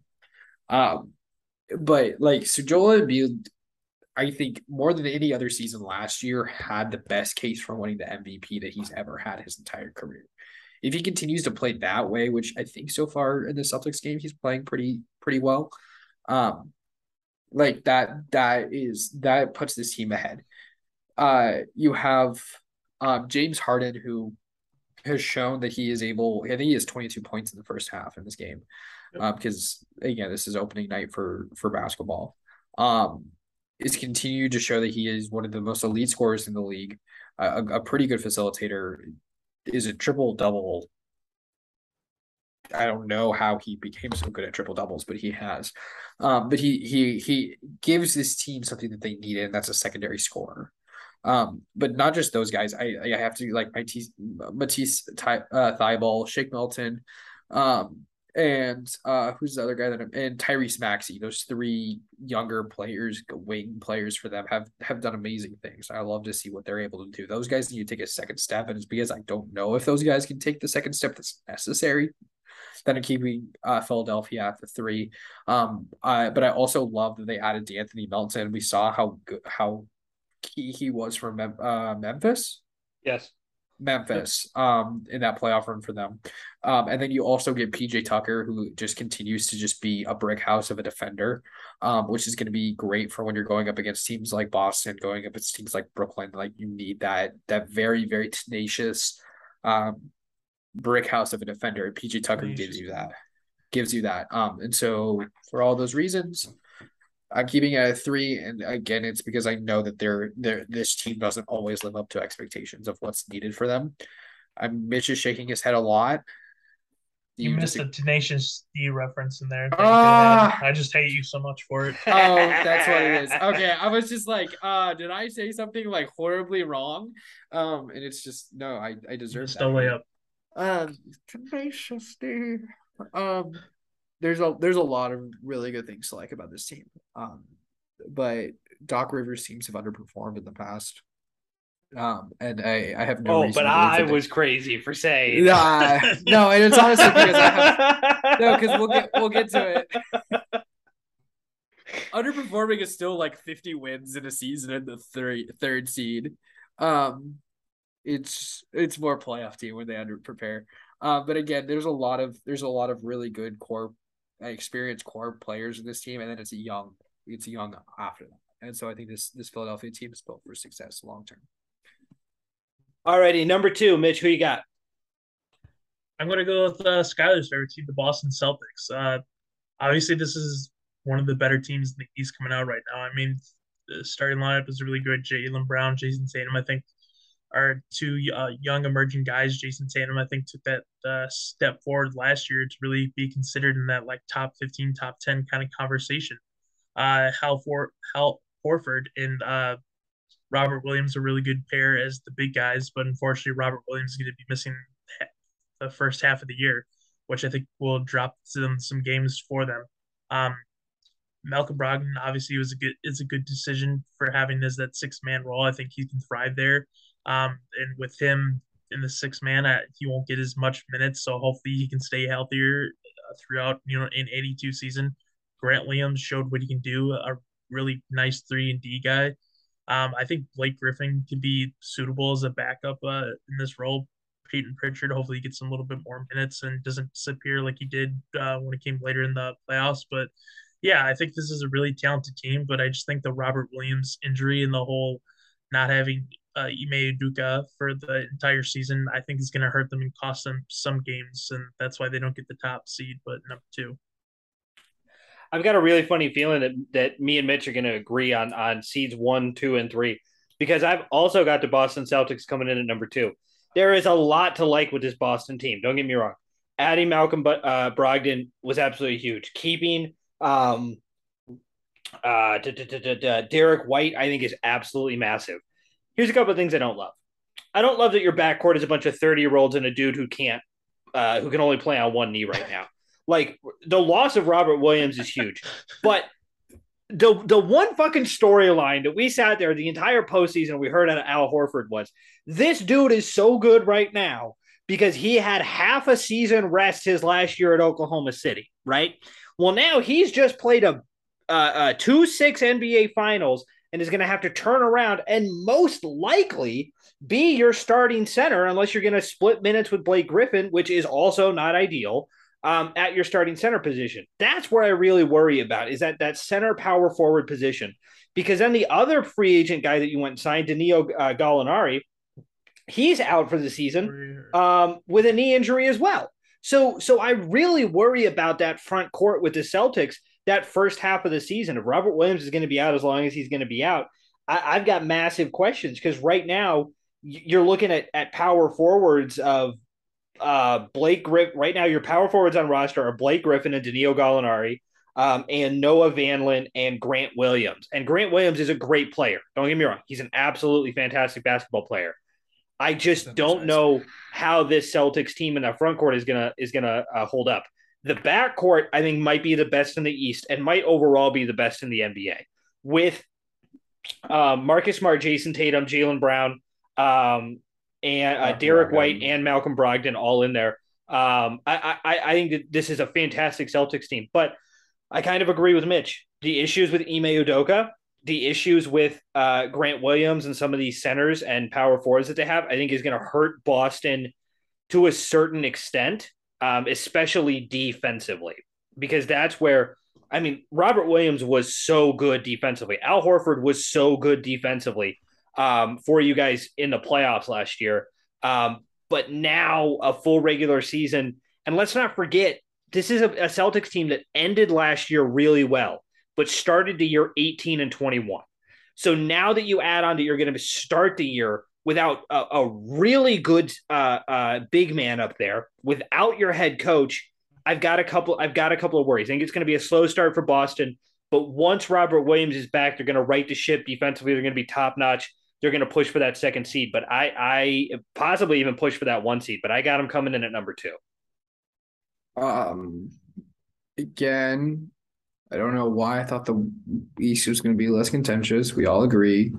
Um, I also have Boston at the number two.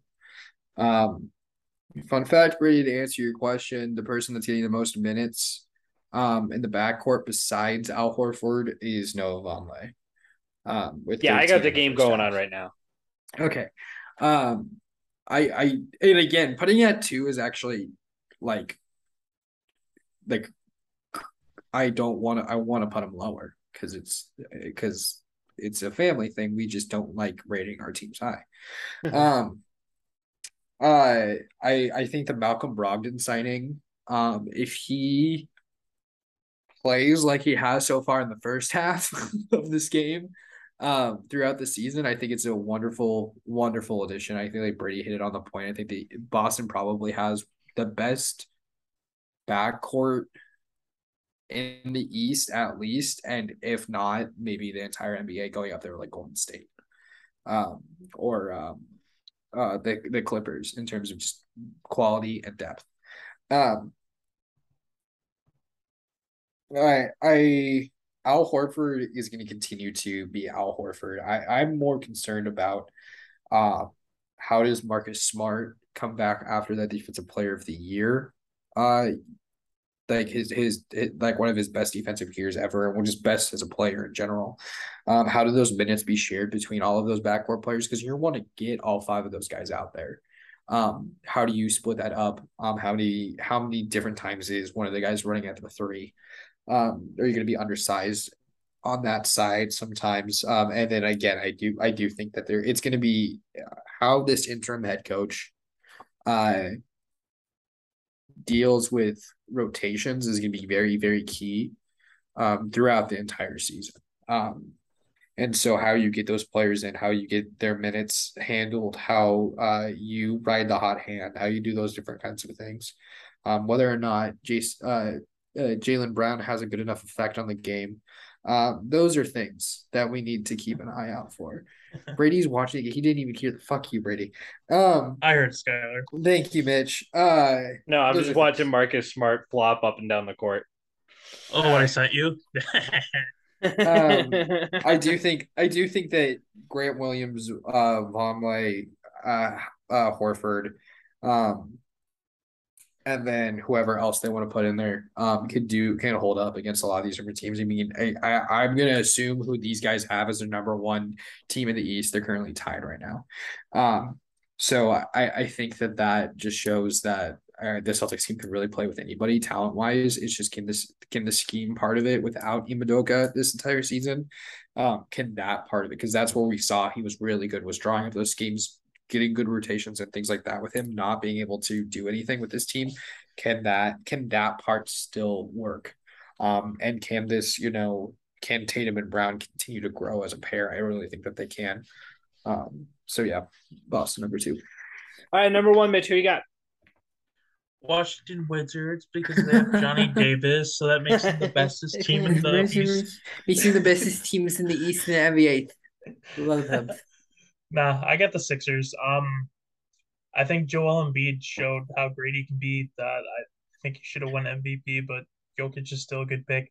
Um, but I think he's gonna have another great season. He's kind of showing it tonight. James Harden uh, is is looking more like himself as we've seen so far in this first game. So I think that's a great pairing. Tyrese Maxey, I I think he's a really good young player, and having him at the point guard position and having a full season of being a starter, I think he's gonna play really well. Uh, getting PJ Tucker to play that power forward position to bring them more defense, I think, was a really good move for them. And of course, at some point, he's going to decline. But even with a diminished PJ Tucker, I think just being sandwiched between all these stars, he can still uh, do a great job. Um, I the bench I think is pretty solid between getting Anthony Melton um, from Memphis to be that backup point guard. Shake Milton's good. Uh, Danuel House I think has always been an underrated uh, bench guy and Thybulle's defense is really well. Um, and I think this is a really talented team. They know that, you know, they know this could their this could be their year. So I think they're going to come out of the um, East as the number one seed. Coming out of the East as the number one seed. I agree with Mitch. I've also got the Philadelphia 76ers for all the reasons Mitch listed. Um, Melton, Milton, Thybulle, uh, Melton, Milton, and Matisse, I think is is a really solid little. Say that uh, three times fast. Melton, Milton, Matisse, Melton, Milton, Matisse, Melton, Milton, Matisse. Um, I think that I think it's just a solid little core of guys that they've got who wouldn't be considered superstars anywhere near uh, that mark, but I think they can put up really solid numbers for you. Um, if Joel can stay healthy, the 76ers are one of the best teams in the East. They're, we've seen it year after year. Um, James Harden, I uh, to me, watching this game has looked really good so far. He's lost a lot of weight coming into the season, a lot more than I expected. Um, and they've got eating pizza. Well, yeah, just took the fat suit off. Yeah, they've got. Uh, they, what's the line from like uh, from uh, from Parks and Recreation where where uh, they go and visit Chris Pratt's character in England? They're like, "How did you lose a hundred pounds?" And he's like, "I just stopped drinking beer." Like, um, yeah. uh, uh, I, I like. I also love how that's how they explain that away. Yeah, right. Um, uh, some of their other pieces that they've got, like uh, Kirkmans and um, uh, uh, oh my God, who's he? Who's the dude? That, um, uh, Montrezl Harrell um, as a big man, as an additional big man there. Um, I, I think really works for this uh, 76ers team. Um, this was a team that you know gave a lot of people the run for their money last year. Um, and if Joel Embiid stays healthy and that series or heading into that series against the Heat, because remember he missed the first two games of that series um, when they fell down to to an 0-2 uh, deficit there. I think if Joel stays healthy, this is a really, really good 76ers basketball team. So I got to go 76ers at the one seat. Um, I, I the ones you know I take I take the team that honestly I think is the best team in the East, and that's again uh, Milwaukee Bucks. I, hey. I, I'm, I'm not gonna I'm not gonna do the same thing I did with like I'm not gonna preach all of that and then not put Milwaukee one. Um, because Milwaukee is the number one team in the in the East. Uh, Giannis Antetokounmpo is um probably the best player in the NBA right now. He continues to elevate the game being able to establish different kinds of things that we had never seen. That like getting a jump shot somewhat is continued to do great thing. Uh, continued to push the team forward. Uh, yeah, Khris Middleton and Connaughton is the other one that's injured. Yep. Yes. Um, and then Ingles as well. I and Ingles. I mean, those are three play. I mean, the three. Oh, two of the best white guys in basketball. Um, and then Connaughton. Uh, uh, and then uh Middleton. Damn it. Uh the they've um that's the part that is key for this team is how those that those wing players the the backcourt for this team play. But having those three players plus Jrue Holiday I think really elevates the team um and keeps them going. I I understand the age um concerns uh for some of this team but I honestly think that once this team gets going, there's going to be very few. It's like Giannis. Once once he gets going, there's very few people that can stand in his way. I think it's going to be the same from Milwaukee. Once this team gets going, starts getting on a run, there's going to be very few teams that can stand in their way. I, I now again, I don't know if Milwaukee will be able to make it out of the East. Um, there's a lot of teams. I think Milwaukee, Boston, Philadelphia all can make it out of the East. Um, uh, but again, when I'm when I'm going one through eight, who I think the best teams are, um, Milwaukee's number one. All right, let's kick off our award season then, gentlemen. Mitch, let's start off with you. MVP of the 2022 NBA 2022-2023 NBA season will be mm-hmm. Um, I think this is the year that Joel B finally does it. I mean, there was a lot of criticisms of why he didn't win it last year, but I think if he's the you know the guy on the number one team coming out of the East, uh, I think he's got to be the MVP, and uh, the naysayers can go fuck themselves because they won't have any excuses anymore. So I think this is Embiid's year. Am I going? Yeah. Um, I'm sorry. Were you too busy watching uh Marcus? Sorry, no, I was. I yeah, have mine um, if we want to keep the no, order. I'm sorry. No, I got you. I got you. Um, I am gonna be a hometown person. Um, and I'm gonna go with Jason Tatum. Uh, Jayson Tatum that's better than Tatum. Marcus Smart. Uh, no, not Marcus Smart. Tatum. Um, uh, MVP is going to be Derrick White this year.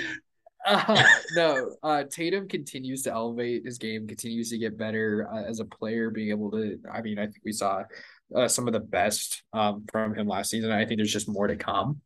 Um, and if he continues on the path that he has the last, you know, six years in the league that he's been here, now five years in the league that he's been here, um, that I I have all the faith in the world that it's gonna be MVP. I think he finished sixth in MVP voting last season.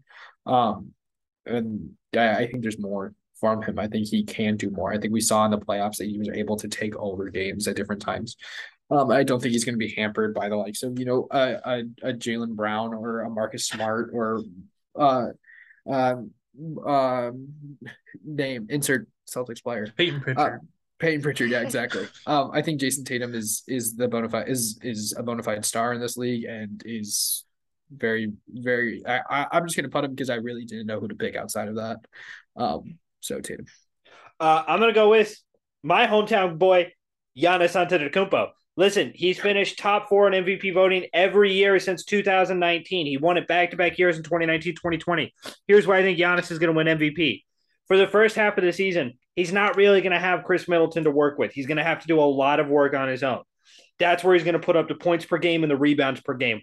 The second half of the season, though, once you get guys Connaughton fully healthy, Middleton fully healthy, and I know that it won't take a half of the season for those guys to come back, but then Ingles fully healthy, and you're going to be able to get Giannis going downhill, and the opposing teams having to cover those three point shooters on the edges. It's going to open up a lot more opportunity for Giannis through the assisting game. He went from a good passer last year to a great passer. I'm going to go with Giannis to win his third MVP award.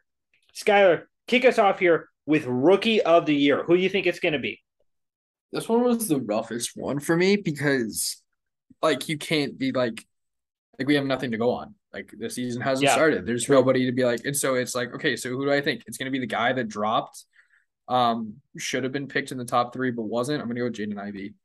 Um, I Ooh. honestly think that because he was picked up at Pistons, right? Am I Yep. wrong on that? Yep, he's um, in Detroit. Yeah, between Cade Cunningham and Jaden Ivey now, um, on this team, I think the Pistons are going to be a, a sneaky team in the East to watch out for. Um, I don't think that I don't know if they're, they're not going to be a playing team, but I mean they're gonna they're gonna they're they're not going to be an easy win. Um, and I think Jaden Ivey is going to be a lot of a lot of that, and I I, I think that all, all of us can sit there and agree. Um, coming out of Purdue, the guy should have been a top three pick.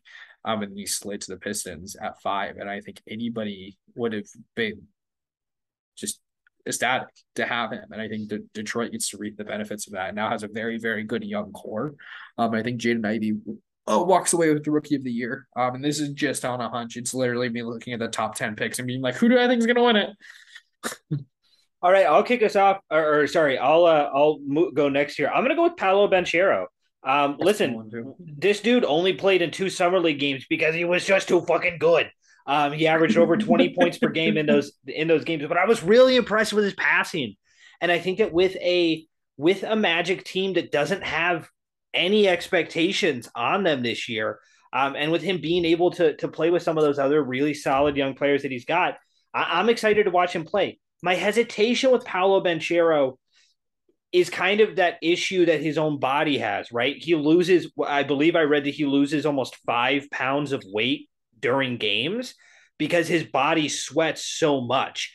He's going from a college atmosphere where he's playing what 30 regular season games, four Yeah. tournament games, and then maybe uh, what six NCAA tournament games if they make it all the way to the national championship. So he's not even playing Um, 16, 64, 32, 16, 8, 4 championship, six. yeah, six. yeah. Um, No, I was just trying to count. So so he's coming from a, a situation where he's playing best case scenario, maybe about 40 games a year, to now he's gonna be expected to play a minimum of about 60 if he's healthy. How's his body gonna respond to that? He's got a special formula that he drinks, he's got special things that he does to his body. Listen, a 6'10 player who can score the way he can, who can pass the way he can, and I think who's rather underrated defensively. I'm gonna go with Paolo Banchero to win uh, uh, rookie of the year. Mitch? Yeah. Um I mean, I wanted to going into the season, I thought that uh Chet Holmgren had a really good shot just because of the team that he was on, but obviously he's gonna be out for the year, which is really sad. So I think by default I'm just gonna go with Paolo Banchero, just gonna the reasons that Brady said, um, just because of the team he's on. I think he, you know, it's a solid young uh, backcourt that can really facilitate and get the ball to him, and I think he could thrive. And like you said, uh, I think he's a very underrated defender, and you know, there's a reason why he was taken out of the pre uh, summer league after two games. He's just that good. So I think by default, uh, he just kind of wins uh, rookie of the year. All righty, I'll kick us off with defensive player of the year. I'm gonna go with Bam Adebayo. Um, I, I think that he's kind of been. Listen, Rudy Gobert is the easy pick here. Um, and I'm not gonna I'm not gonna knock anybody who picks Rudy Gobert. I think that you can put other guys like Giannis up up there with that. Um, but I I'm gonna take Bam Adebayo. I think that the the the East has a lot of big men that he's gonna be kind of forgotten. But this dude averages almost a steal and a half a game, almost a block per game, and I think his defensive game has gotten better every year he's been in the NBA. Um, so I'm going to go to a little bit of a dark horse underdog defensive player of the year, just because I really don't want to see Rudy Gobert win it um, ever again. Uh, and I'm going to go with Bam Adebayo. Mitch. Oh, me. Okay. Um, I'll go with uh, easy pick and go with uh, Rudy Gobert. Um, look, it's just tough to pick like anybody else. Like it I is. It really guys. is. I could pick a, a Bam. I could pick a Marcus Smart, a Jrue Holiday, like any other kind of guy. But it just always seems like the the people who vote on this go with Rudy Gobert. So it's just not smart to pick against him. So I'll with Gobert just because you know he always wins it, and with him going to Minnesota, it's gonna he's gonna be counted on to be pretty much the the majority of the defense again. So he'll probably win it in Minnesota. You know what's uh going out? What's more going out on a limb than picking another big man? Uh, picking a guard to win it two years in a row. Marcus Smart. Um, you know what? I honestly think of any guard in the NBA, he is the best defensive guard in the in the in the NBA. Um, and he's gonna be uh asked to do a lot in the East. Um, to be that good of a player and continuously go up against the best wing player that the other team has to offer. Um, uh, he is wow, that was a bad flop. Um, uh, it's just he's one of the he's one of the best defenders. He's the first defender to win the uh, defensive player of the year award since Gary Payton did it in the 90s. Um, and it, it he is the heart and soul of the Celtics team. Like it's like as good as he is defensively is going to be how this team excels. He's the best defender on one of the best defensive teams in the league. I mean, three different uh players from the Celtics had defensive player of the year um uh votes. Um him, uh Robert Williams and Al Horford. And then all all five starters had defensive first team votes. Um which is insane. Marcus Smart is the best defender of all five of them. Um, and and that is I I I don't want Rudy Gobert to win it again either. Um, I don't really want a big man to win it either. And so with that, I, I'm going to go with Marcus Smart. A good, a good sneaky one. If Darius, Darius Garland keeps up the amount of steals he's getting per game, he might sneak in there too. Gross. Um, all right, so I'll kick us off with most improved player of the year. Um, I've already said mine. I think it's going to be Ant Edwards. Um, just by virtue of like it's gonna be it's gonna be another year that we get to see Ant Edwards, right? Like it's hard for me to think that with how good this dude was towards the end of last season, he's not to be even better this year. Um, now that he is to have a little bit more freedom, I think that for a lot of last season, the offense was ran predominantly through D'Angelo Russell and Karl-Anthony Towns, and this year, uh, this year I actually think Anthony Edwards is going to get more chances to do more uh, as a basketball player. I think he's going to have a little bit more freedom. I think he's going to be able to dictate the offense a little bit more, and I think the offense is going to be ran through him a lot more. Um, because you did, whether you whether I want to admit it or not, they did get better on defense by adding Rudy Gobert. Um, and, and so I, am going to go with I'm going to go with Anthony Edwards as my most improved player of the year. Uh, Mitch. Mitch. I don't know. Sometimes I just I just like to change it up. Who do you got, Mitch? Yeah, yeah, I think Ed- Edwards is a good pick. Um, it's just gonna be interesting to see how much of a step that he takes because he already took a big one last year. Um, so I'm gonna go with a guy that still has a, uh, I think has more potential to show us than uh, Ant Edwards right now, and I'm gonna go with uh, Tyreke Maxey for the Sixers. Uh, I think he showed a lot during that postseason run, and I think he's he's able to take another step and do it throughout the entire season. I don't see why not. Uh, he can be the most improved player. I know James Harden's having a good game so far, but there's no guarantee that that happens throughout uh, the season or if he stays healthy for an entire season. And if he's gone, it's up to Maxey to be that uh, the backcourt guy. So I think he's gonna win most improved player this year. I'm really taking the football approach to it. So it's an older veteran that is just coming back. And if he averages 15 and 10 or 15 and 5 a game, he's going to win it. John Wall. Um, I honestly think if John Wall has any kind of measure of success uh, with the Clippers um, and plays more than 50 games this season, I think he's automatically just going to be getting votes. Um, but just how good of a player he is, and that we haven't seen him in two years, and he's rested the entire time. Um, I got I, I there's a lot of good players. I think that Ant Edwards is a good one. I think that Tyrese Maxey is a good one. I think that you could put a bunch of different players in there for most improved player, but I honestly think John Wall can win it. Alrighty. Um Mitch, kick us off here. Coach of the or wait, you want to do coach of the year or do you want to do sixth man of the year? I'll give you the choice. Uh let's go six. We're doing sixth man? Yeah. Why not? Let's do yeah. Shit. You can go oh, I know, I know who I can yeah. pick. I know who I can go. pick, yeah. Um I know Skylar will like this pick, but I'm gonna go with Malcolm Brogdon. Um, I mean, Melton Brogdon is uh, obviously could be a starter at point guard for a lot of teams at the NBA, but you know, with Marcus Smart taking that spot, they obviously don't need him. And like I said, with him being in that six man, he's going to get less minutes than he was used to in like Indiana and Milwaukee, and I think that's a good thing for him, especially with how injury prone he is. Um, he, he's a great scorer, facilitator. He's a walking uh, was it 50 40 90 kind of guy so uh, if he's able to get I don't know if he'll be able to get that off the bench, but if he gets close to that, I, I think he just blows away the competition for what is uh, the rest of the league has for six man of the year.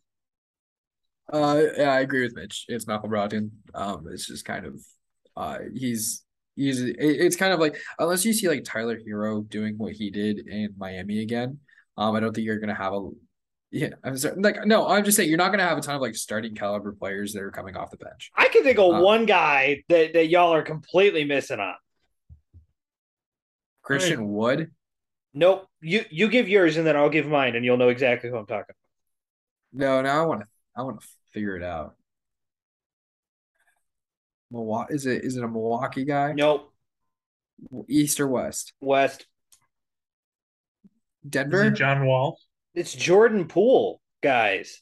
Oh, um, I don't know how many games he's not going to be starting. Honestly, I, I, listen, I, I honestly think I'm, I'm going to say this. I honestly think it's more likely that Klay Klay Thompson was six man of the year than Jordan Poole does at this point.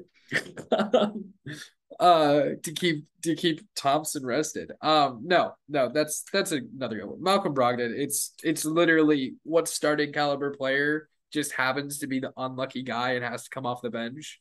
Uh, Malcolm Brogdon is the guy I'm going to go with because he he like Mitch said he could be a starting point guard anywhere in the league. Um, and he's with Boston and Marcus Smart has that job locked up. Uh, as a facilitator and a scorer, he's almost second to none in terms of what's coming off the bench. Yeah, well, I've said mine. It's it's Jordan Poole. Listen, this dude had his best year uh, in the pros last year. Uh, averaged 30 minutes, uh, per game, put up 18 and a half points. Uh, Brogdon with another uh, assist. three and a half, uh, three and a half rebounds, four assists, almost average a steal per game. Um, and and regardless of if it's uh Poole or Thompson coming off of the bench, somebody from Golden State is winning six man of the year here because Jordan Clarkson isn't going to have the opportunity to to uh, win it anymore um as he's kind of seemed to be a little bit down right? yeah because he's got to start now. So so yeah i'm gonna go with jordan poole because listen malcolm brogdon is a great player but i think jordan poole is going to get a lot more playing time and a lot more opportunities than malcolm brogdon is going to end up getting with the celtics. Um and and so i'm gonna go with jordan poole there. Uh skylar coach of the year who you taking I already said it, it's Billy Donovan. Um, I've said before he's done better with worse than what he has right now, and he got fired from OKC because he kept winning. Um, and they didn't want to win. Uh, and so I think there's no indictment more on the fact that he's a good head coach than Billy Donovan. I think he can continue. Like if if Chicago becomes seventh in the playoff seeds, like I think they're going to be. Uh, Billy Donovan wins it. Um, I think the only one that would be close is uh the interim head coach for Boston. If he can get the guys to one seed, I think he can get it. Or um, or the Cleveland head coach two at five. Um, I think those are, but I'm to go with Billy Donovan because he's done it before. Um, and I guarantee he can do it again. Uh, all right, I'll go next here. I'm going to take uh, the guy who I have winning the one seed coming out of the West. I'm going to go Mike Malone, uh, winning Coach of the Year um, for the Denver Nuggets there because because I really am anticipating the Nuggets to have a really fantastic basketball season. Um, and I think a fully healthy Jamal Murray, he's done wonders for this Nuggets organization in the short time he's been there. Um, and he's been able to keep this team competitive without some of their best players, without having Jamal Murray, without having um, Michael Porter Jr., with with having a rather poor bench. And now that they're now that they've got the best bench that they've had in a long time, now that they've got a fully healthy uh, Jamal Murray and a fully healthy Michael Porter Jr., I expect wonders out of this team. So I'm going to go with uh, I'm going to go with uh, Mike Malone to win Coach of the Year. Man, I'm just still stunned by Skylar's pick. Um, I get, I guess going off how I kind of see the West, I'm going to go with my uh, number two seed. Then I'm going to go with uh, Chris Finch for the Timberwolves. I just think with uh, the available talent that he has and how good the West is, if he's able to take him to the second seed, uh, there's really nobody more deserving than. Alrighty, folks. So that is our NBA preseason kind of predictions here. First game is kicked off. Um, we'll be keeping an eye on the NBA season as the year progresses. There's going to be storylines. There's going to be trades. There's going to be injuries. There's going to be heartbreak and uh, uh, moments of pure miracle. We're excited to bring and it all to you. Guys. We're just going to have to make changes to his fantasy team. Yes, absolutely. Um, so we're excited to bring it all to you guys. Let us know what your guys' thoughts are on the upcoming NBA uh, season. Email us at fourth string sp at gmail.com, F O U R T H string sp at gmail.com. Have a fantastic night, everybody.